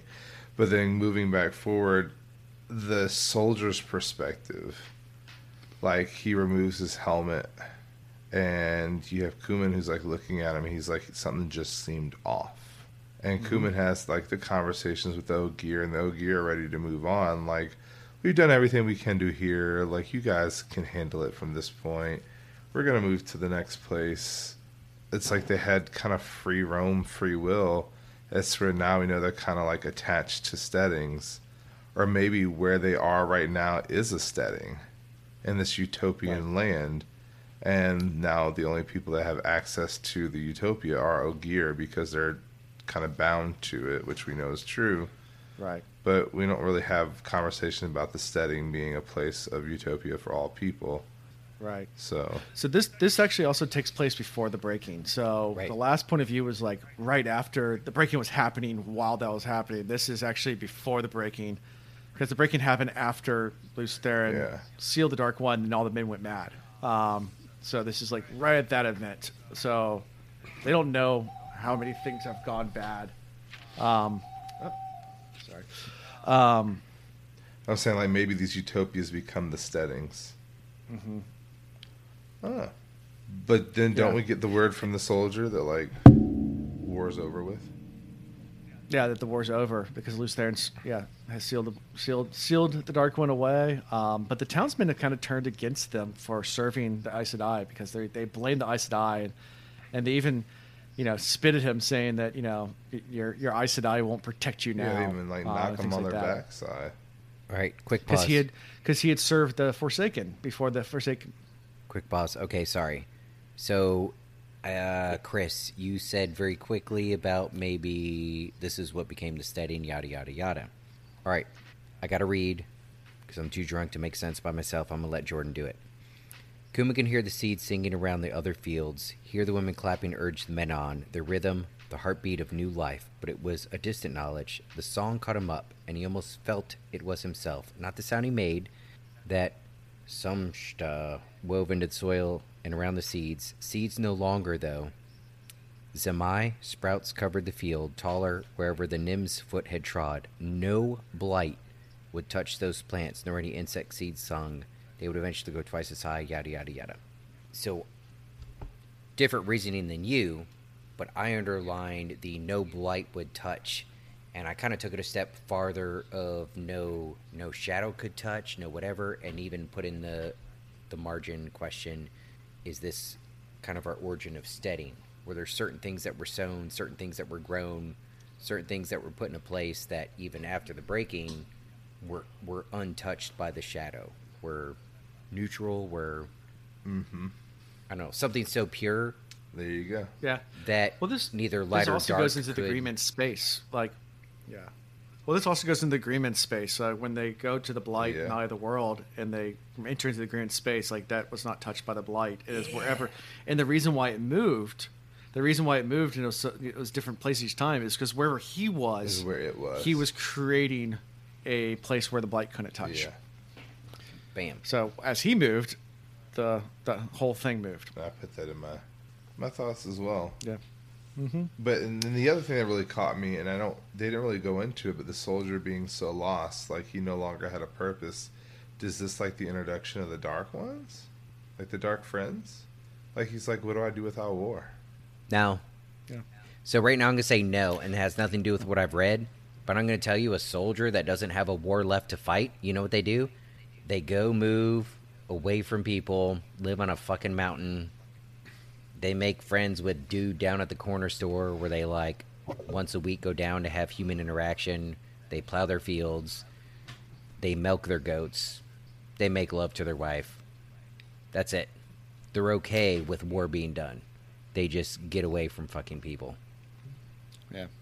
Yeah. Gotcha. Someone else brought up in chat. Do you guys remember what the Green Man called Loial when they saw him at Eye of the World? Broski. Yeah, little brother. Yeah. Hey, little brother. Yep. So yeah. Anyway, um, so anything from this little point of view before we go back? Is this where the conversation about Lanfear came up? Yes, this was the conversation with Lanfear because they had served because he had served because he had served Lanfear before she was Forsaken when she was an Aes Sedai, and the Lanfear townsfolk wasn't were- always bad. No. I think And that's a no- hint to a possible nod that don't judge too quickly. Maybe she still isn't. Well, and there's like the conversation that maybe she wasn't trapped after all. yeah. Double bingo. Yeah, so this- that's right. And this is also yeah. So this, after he gets pushed to the ground, a woman you know pulls him away, and he goes back and runs to look for Charn, and Charn's been murdered and it's hanging, Mm-hmm. and he's devastated, and cannot understand why this happened. Yeah. Yep. I, I didn't realize this is the same point of view in my mind. There was a whole nother Yeah, that was it. point Yeah, there's view. a whole other part to it. Yeah. Poor guy. So, all right, right now, and I'm going to say this because I'm assuming there's some patrons out there that are listening live. Alan, this might have been an episode where we could have brought on two or three guests, and they should have and they should have been people that really effing knew what was going on here, but also knew well enough not to spoil us because. phew, Chris just hit it. There's there's so much going on here. So much.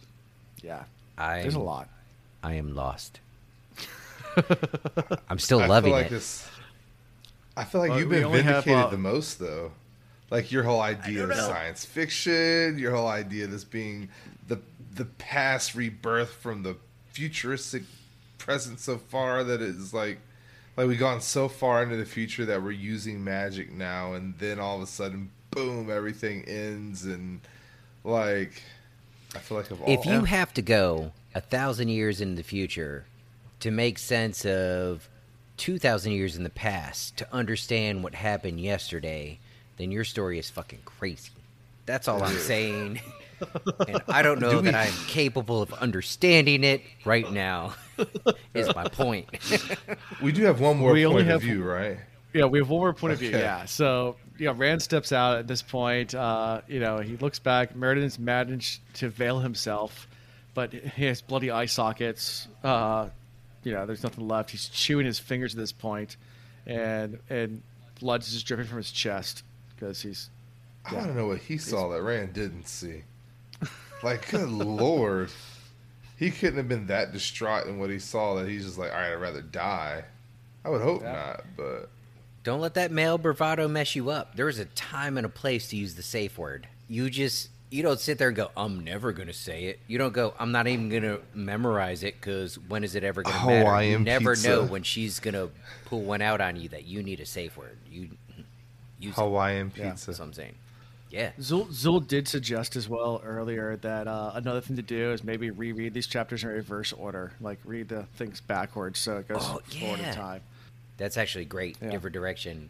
We kind of talked about Yeah. that in the before we started recording about how this shit goes, and it's just confusing. That's a really simple answer. Mm-hmm. Read it backwards. Yep. So, um, yeah, so last point of view, Charn, uh, the guy that was hung.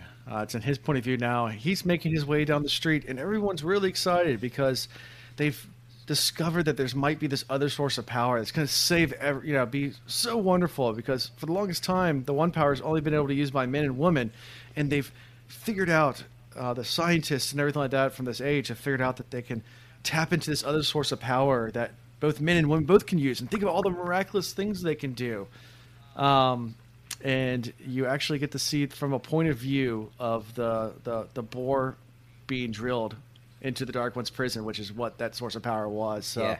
where the darkness spreads out through the sky and swallows the sun and then natural. So this is actually from the point of view when the Dark One is released. I mean, you kind of hit it right there. Like just a little bit, just a little bit. it was our curio- it was human curiosity and the desire for power. I mean, it was for utopian ideology. Like we want to be able to use the same power and be equal, but mm-hmm. you know, we had one person who went ahead of like she's supposed to wait on him. They're supposed to do it together. Then maybe he would have sensed mm-hmm. something like, "Hey, hold on a second, this doesn't seem quite right." But you know, it was all out of our desire for like ultimate power that led us to releasing the Dark One. Yeah, I'll agree with you with the desire for power. I just want to make sure we're not hinting that there was um there was an attempt to make a more utopian it was it was a selfishness. It wasn't to better people as a whole. That might have been the way they tried to sell it and speak it, but everything I'm reading which isn't much, but we we have some pre-breaking readings and everybody everything's just fucking jiggy. The Ogier just getting down in the fields and building shit with people and they're like, "Hey, do this, do that." And they're like, "Yeah, let's build some shit." Woo, yeah. And they're like, "Oh, you got this. Let's move on." Everybody's happy. Yeah, we're having a good time. Everything's fine. So, I don't know what more utopian they're looking for. I don't think that's the case. I think there's some people that got really selfish and they were like, "Oh, we got a little bit of power. I like the way we can use our power.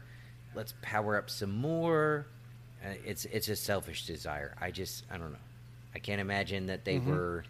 I can't imagine that they were convinced, even by the most slick-tongued serpent there could be. I don't know how they're convinced by anybody or themselves that what they're doing in boring this hole could help everybody. It just sounds like there were people that agreed to it because they thought it could help themselves. And more, more, more than likely, it was people that already had the power. So I'm already thinking Aes Sedai, people that could channel men and women.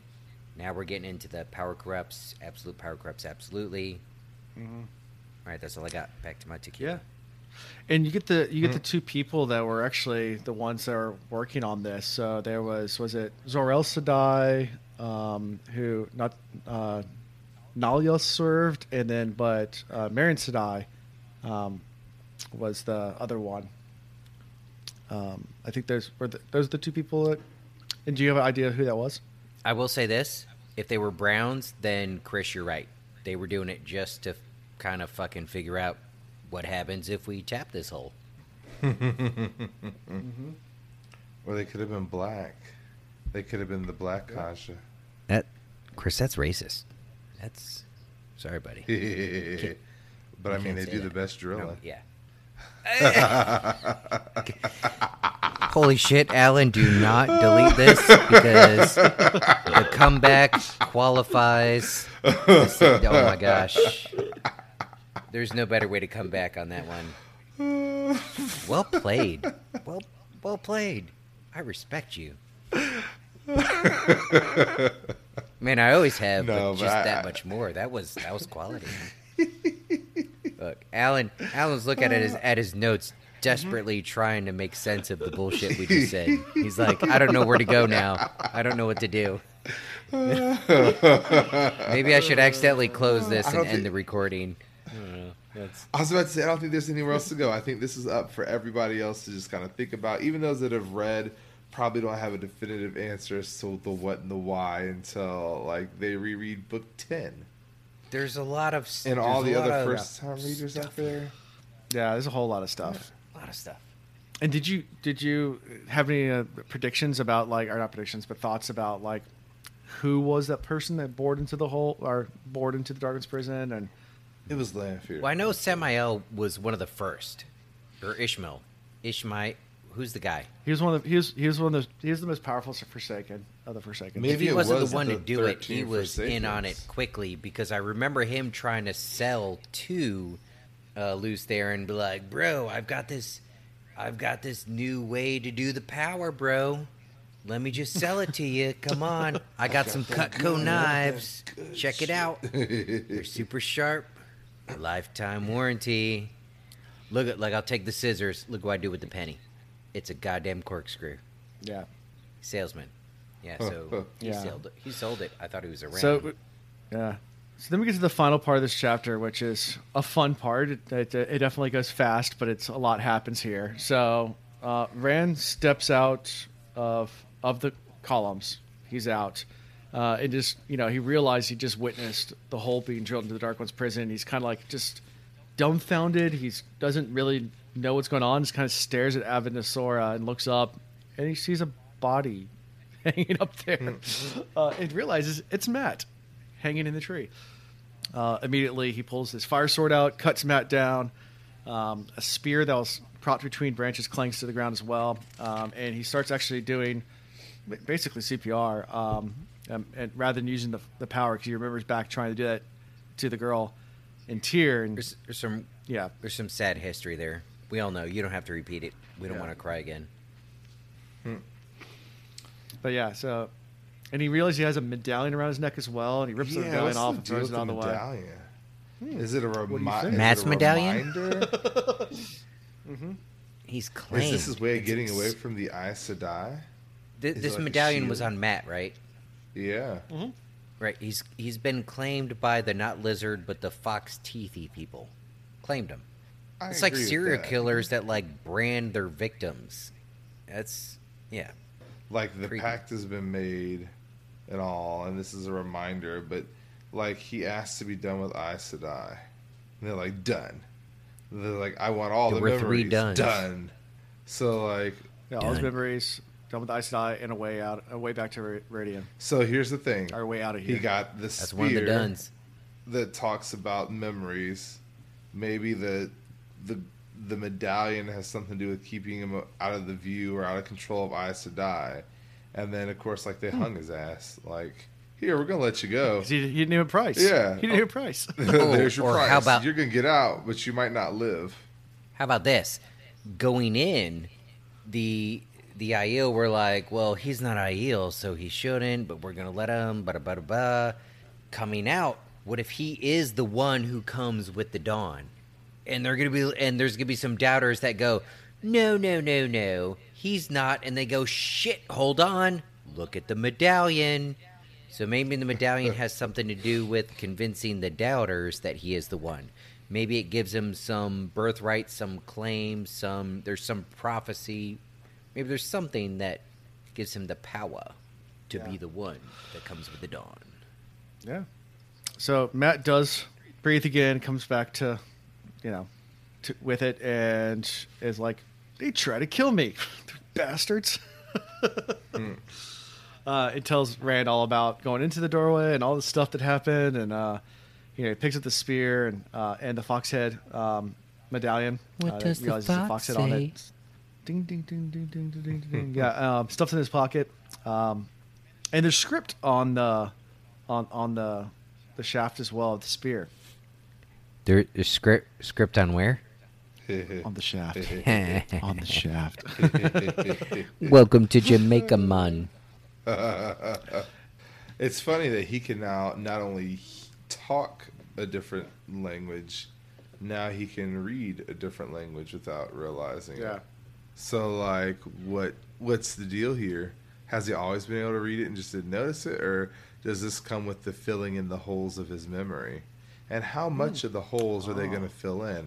How far back are they going to go? Will Mat become Mat the All Knowing?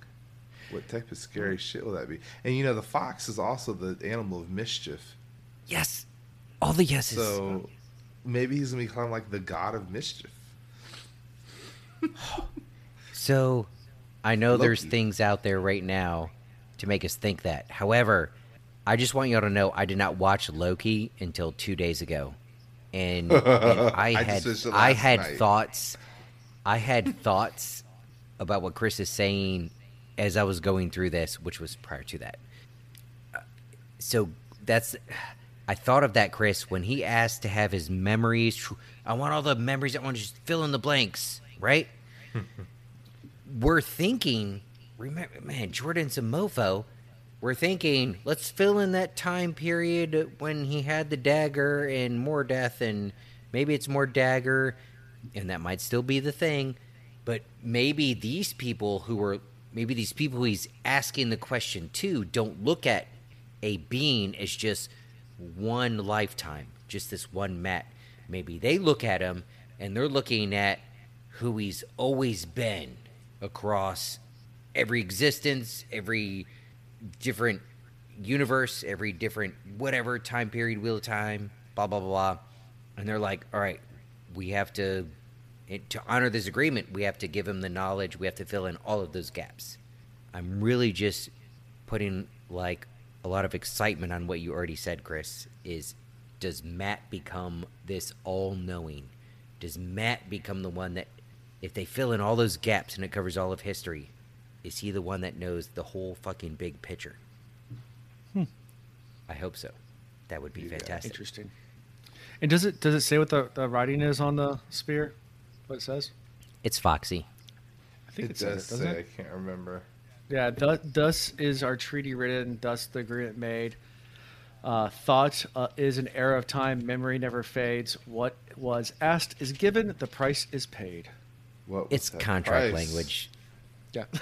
Gotta ask ask the lawyers in the chat what that shit means. I don't even know. Like, was people hand me it like experience if the they if people hand me a stack though? of paper with like a, a line at the end where I sign my name and they're like, You can read all six pages or just and before they finish that statement I just sign. I just- whatever. Fuck you. I'm gonna sign it. Yeah.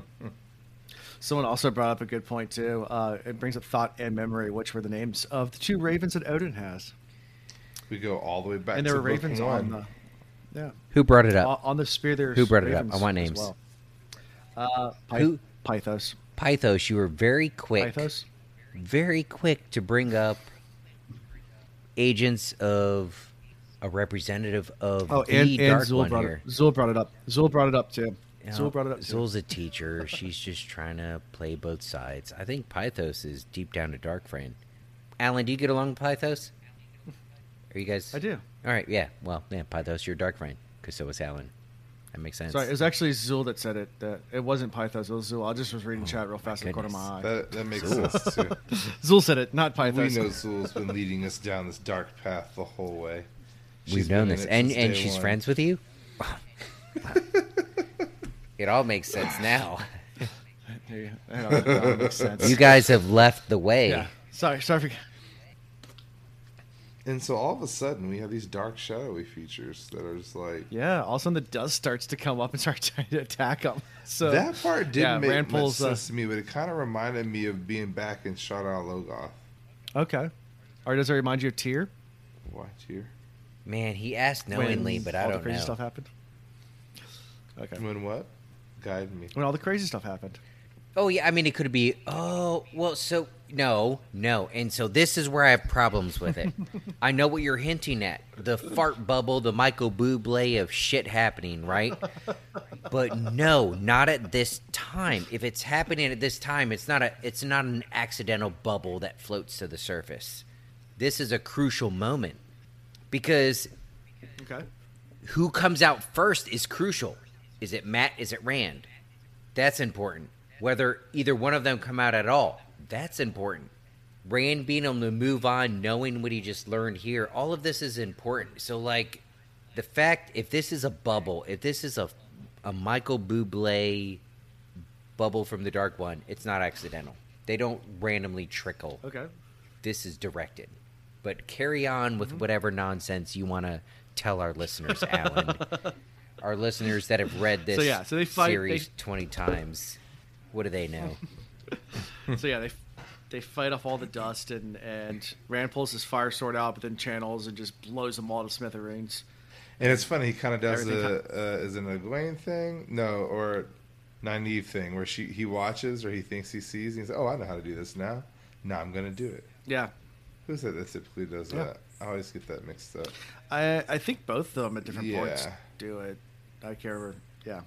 Anyway, But yeah, um, I think it's Gawain that does it when Nynaeve does Balefire and she tries to mimic it. So Gawain does it also as well when they're on the ship and she sees all the wind, the wind um, f- Yeah. finders doing the wind thing. She's looking at the weaves and trying to figure out how to do it herself. Um, yeah, so they run out. Uh, once they get out of Rhuidean, they realize that the night's almost over, the sun's almost rising, and Rand thinks to himself, he will come from Rhuidean at dawn and with bonds you cannot break and says, We have to go back right now. The wise ones will be waiting. And That's Yeah. how we end. But you're right, they don't say which he, so I agree with you, Ian. We don't know which he it will be. Maybe both of them. Maybe Perrin will come out of nowhere too. Bam. And be all three he's. Father, the Son, Yep. and the Holy Ghost. I, There you go. I think it'd be hilarious if we switch to a Perrin chapter with, uh, well, it's not just Perrin at this point, but his his birdie. Who's his birdie? Yeah. His falcon. Faile. Faile. Yeah. Faile and Loial. Hmm. If they pop out and they end up in the middle of some crazy Rhuidean type, uh, this is our different prophecy that you all are now fulfilling, and now you have to go through this test and blah blah blah blah blah. I think it'd be funny if Well, we still don't Perrin know much about in- Faile yet. oh, Yeah. no, Her story. Maybe she's part of one of these other Aiel groups that's been floating around here. She saw Dan. I didn't mean she's Anyway, not an um, Maybe. Maybe. Uh, yeah. So, anything we missed? I mean, there's tons of stuff in this these chapters. It's just this is probably one of the most dense chapters in the entire series, just because there's so much stuff that kind of just You hear you this get is about like a- Aiel history, and then you see the the drilling of the bore and like and and the motivations behind why they did it, and all that stuff kind of comes to light here. So it's a really big eye opening. At least This is what I don't get. I'll pause you there. I don't get their motivations. And it's not just me looking at where shit ended up and knowing that it wasn't a great decision, but like, what were the motivations? Like, every. Okay, I won't say every, but the the few blips, and I don't say every because it's not like we have a lot of intel on what life was like before the breaking. But the few blips that we got here of life before the breaking, like what was bad about that? Why did we need to Uh, fix? Why did we need to improve on that? because they were trying to test, stretch the limits. They were scientists. No, that's fucking lame. Swear that's to what it was all Do you know? Do you know why I have trouble uh, reading about Native American history? Is because okay, yes, you could point to instances where there were different tribes, whatever, and Native American history, whatever, that fought each other. Right, battles happen, but for the most part, especially on the East Coast where I currently live, they were like, "Bro, I'm hungry. All right, bro, you want to go pick some shit off the ground?" Be like, "Yeah, you pick some shit off the ground." In case I don't get enough shit off the ground, you want to go find some stuff walking around that we could put fire to and eat? And they're like, "Yeah, I'll go do that."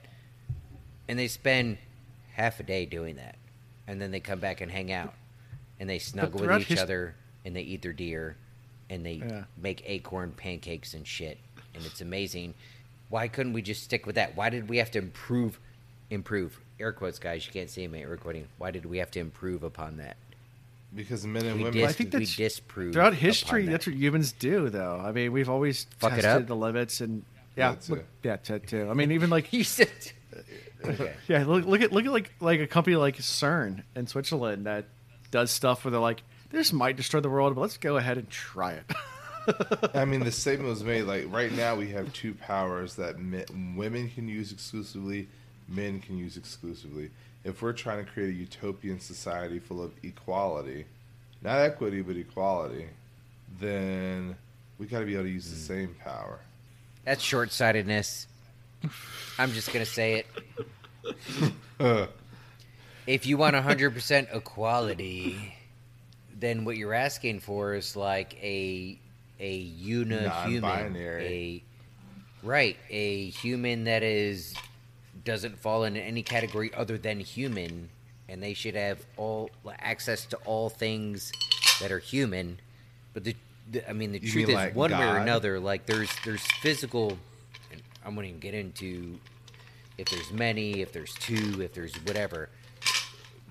But at this point of our evolution, adaptation, whatever you want to call it, there's at least differences in who we are physically, right? Which means there's differences in our capabilities, there's differences in maybe how we understand the world around us and interact with the world around us. And I don't see that as a bad thing. Like, the more people that come together with differences, the more, anyways, the more perspectives we have, the more understanding we have of the world Yeah. around us. I don't know. Yeah. Can't get Yeah. too far from that. Having a one power that el- everybody can dabble in, Yeah. I, I just, I keep going back to it. There's nothing that I know right now that makes me think, yeah, they should definitely do that. Everything I'm like, like, just, no, you should not do that. Why? Are you doing that? So now, because we've, I'll, I'll give this to you so you guys don't get too confused in books going forward because it gets really confusing. Because I don't know why, why Robert Jordan did this, but I will tell you about the different powers. So you have the one power that comes from the true source, Yeah, yeah. and that's what the one power is. Now, the Dark One's power is called the true power, not the true source, the true power. I don't know why he did that, but you'll see both, and people interchange them. Like, but wait, the true power, true source, yeah, the true source, one power, true power, Dark One's power. But hold on. We have the one power from the true source. yeah, the one the true source divides into the one power that's male and female, and then the true power is the it's what they call the Dark One's power. So you got the source, you got the power, the and they're different. It, it doesn't it doesn't explain that well in the book, so it gets really confusing if you don't like. People get confused all the time later in the book. Like, wait, what's what are they talking about? Like, it's the same thing. Is it different? It is different, but they just Robert Jordan decided to use the same.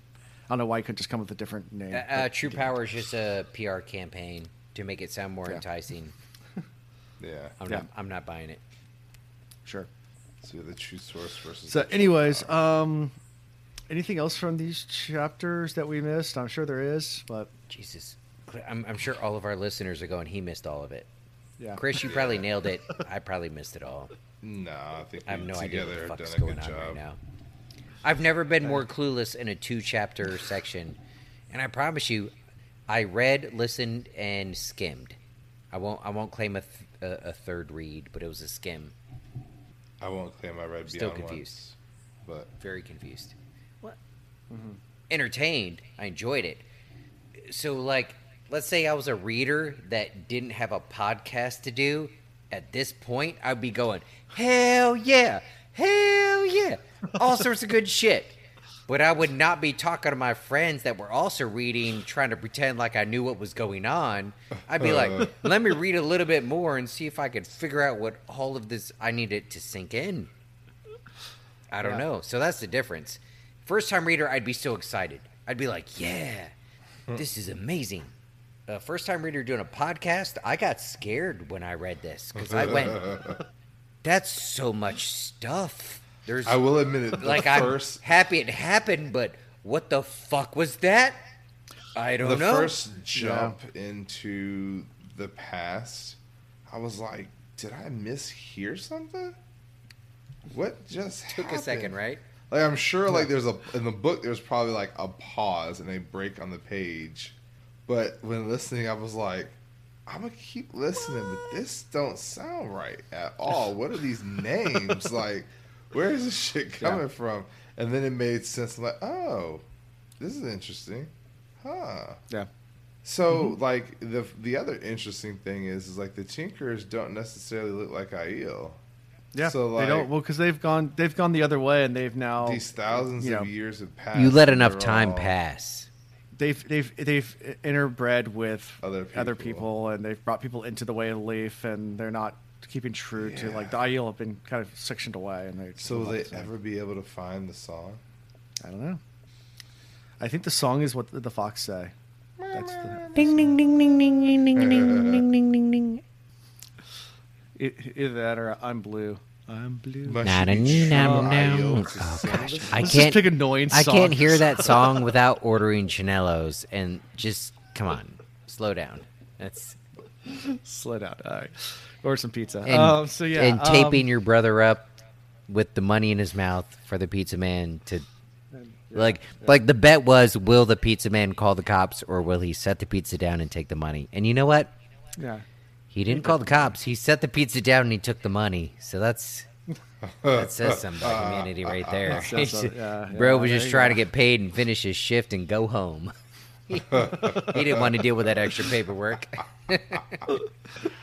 Uh, so favorite character? I know we have Red, we have Mat for like a brief hot minute, and then we have all these other characters that we went through. I don't know if there's much. To, I don't know if you have a favorite from that, but our, our Muradin who just claws his eyes out.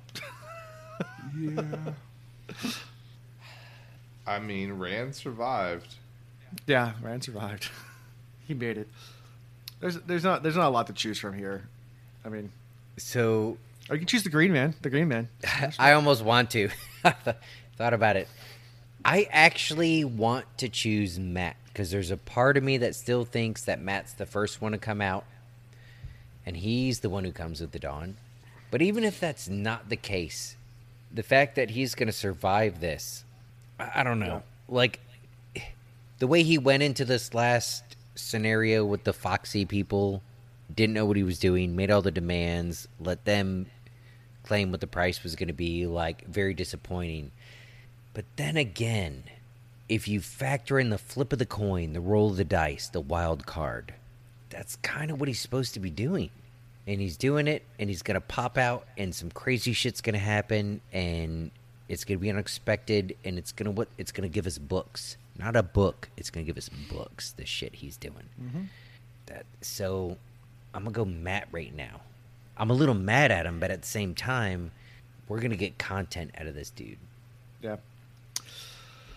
Yeah. So um, next time, or, or Chris, your favorite character, you said Rand, and you said Mat. Okay, got both of them. All right. So next time on the Wheel Reads, chapter 27, 28, it's um, Within the Ways. Baron, So, your little- Baron, Yeah. and Loial. And I'm back, guys. And then, Hmm. and then, and then the next chapter, which probably means nothing to you right now, is to the Tower of Ghenjei. Yeah. Clearly, that's where they have to exit the ways unexpectedly to a place nobody thought of that isn't on our map, but we're about to find out about. Eh, possibly. Hmm. All right. That's exactly what I'm going Well- to, by the way. Yeah.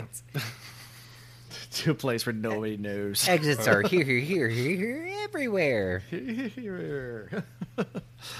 All right. So, um, how we can be found? Um, at the Wheel Reads, uh, Twitter, Facebook, Instagram.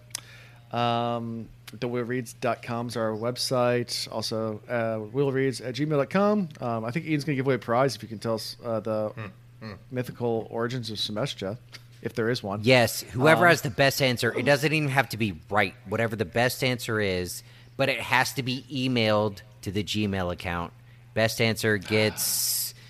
Uh, what are we gonna say? I'll send them something from from our shop, from our Sure. yeah yeah. Yeah, you pick good. it from our shop, comes to you. Send it to Gmail. Best answer. The only voting member Yeah. is me, so feel free to give a horrible but entertaining answer. Yeah. So he's not looking for what it means in the Wheel of Time world. He's he's Ian's looking for like what where did the name come from outside of Wheel of Time? How did Like, where did how was that from? Jordan inspired to use that name? There it is. Because there is a lot of stuff within uh, Wheel of Time that does that. I'm not sure if Semesh is one of them. I know Aes Sedai comes from, I guess, where they they were mythical. Like it's based on a mythical creature, our our like fairy thing from Ireland and Gaelic tradition. Um, and they're not spelled the same, but it's pronounced the same as Aes Sedai, and they do they they're magical creatures. Um, so there actually is a draw from different mythoses that Jordan has used for other words within the Wheel of Time. So If you can't find one, Anyway. be creative. yeah, if you can't find one, just like I said, be creative. The the Ian will judge the the best one. Doesn't have to be the right one. Just has to be the best one. yeah. Um, yeah. So someone just said it's the Os City, which is the Irish Gaelic things that. Anyway, But they didn't send Um, it to your Gmail, so that doesn't count. You lost. No, that's for that's that's for Aes Sedai. I I know. that's not for so much. Anyway, so so back to wrapping it up. So yeah, um, so yeah, uh, uh, Discord, come join us if you haven't. We're two away from 500. Um, so you can be one of those people and maybe make us to 500. So that link can be found on our website, along with links to our merchandise, which you could now win one if you email me. Um, a really cool answer for Someshta, uh, Someshta, Someshta, uh, and then um, um, also our Patreon. Um, come support us there so we can buy Chris a new computer. Uh, that's uh, Chris, we got you either way. Whether they help us or not, Yeah, we gonna yeah. take care of you. It's gonna happen. yeah, Them those updates Yeah. are. oof. We're making this work. Anyway. Yeah. So, um, that's all I really got for this week, guys. So, Until last time, Yesterday. Peace. all our troubles seem so far away. Okay, sorry. all uh, right. Until next time. I'm Okay, glad bye. you- Thank you for listening to the Wheel of Reeds. See y'all next time.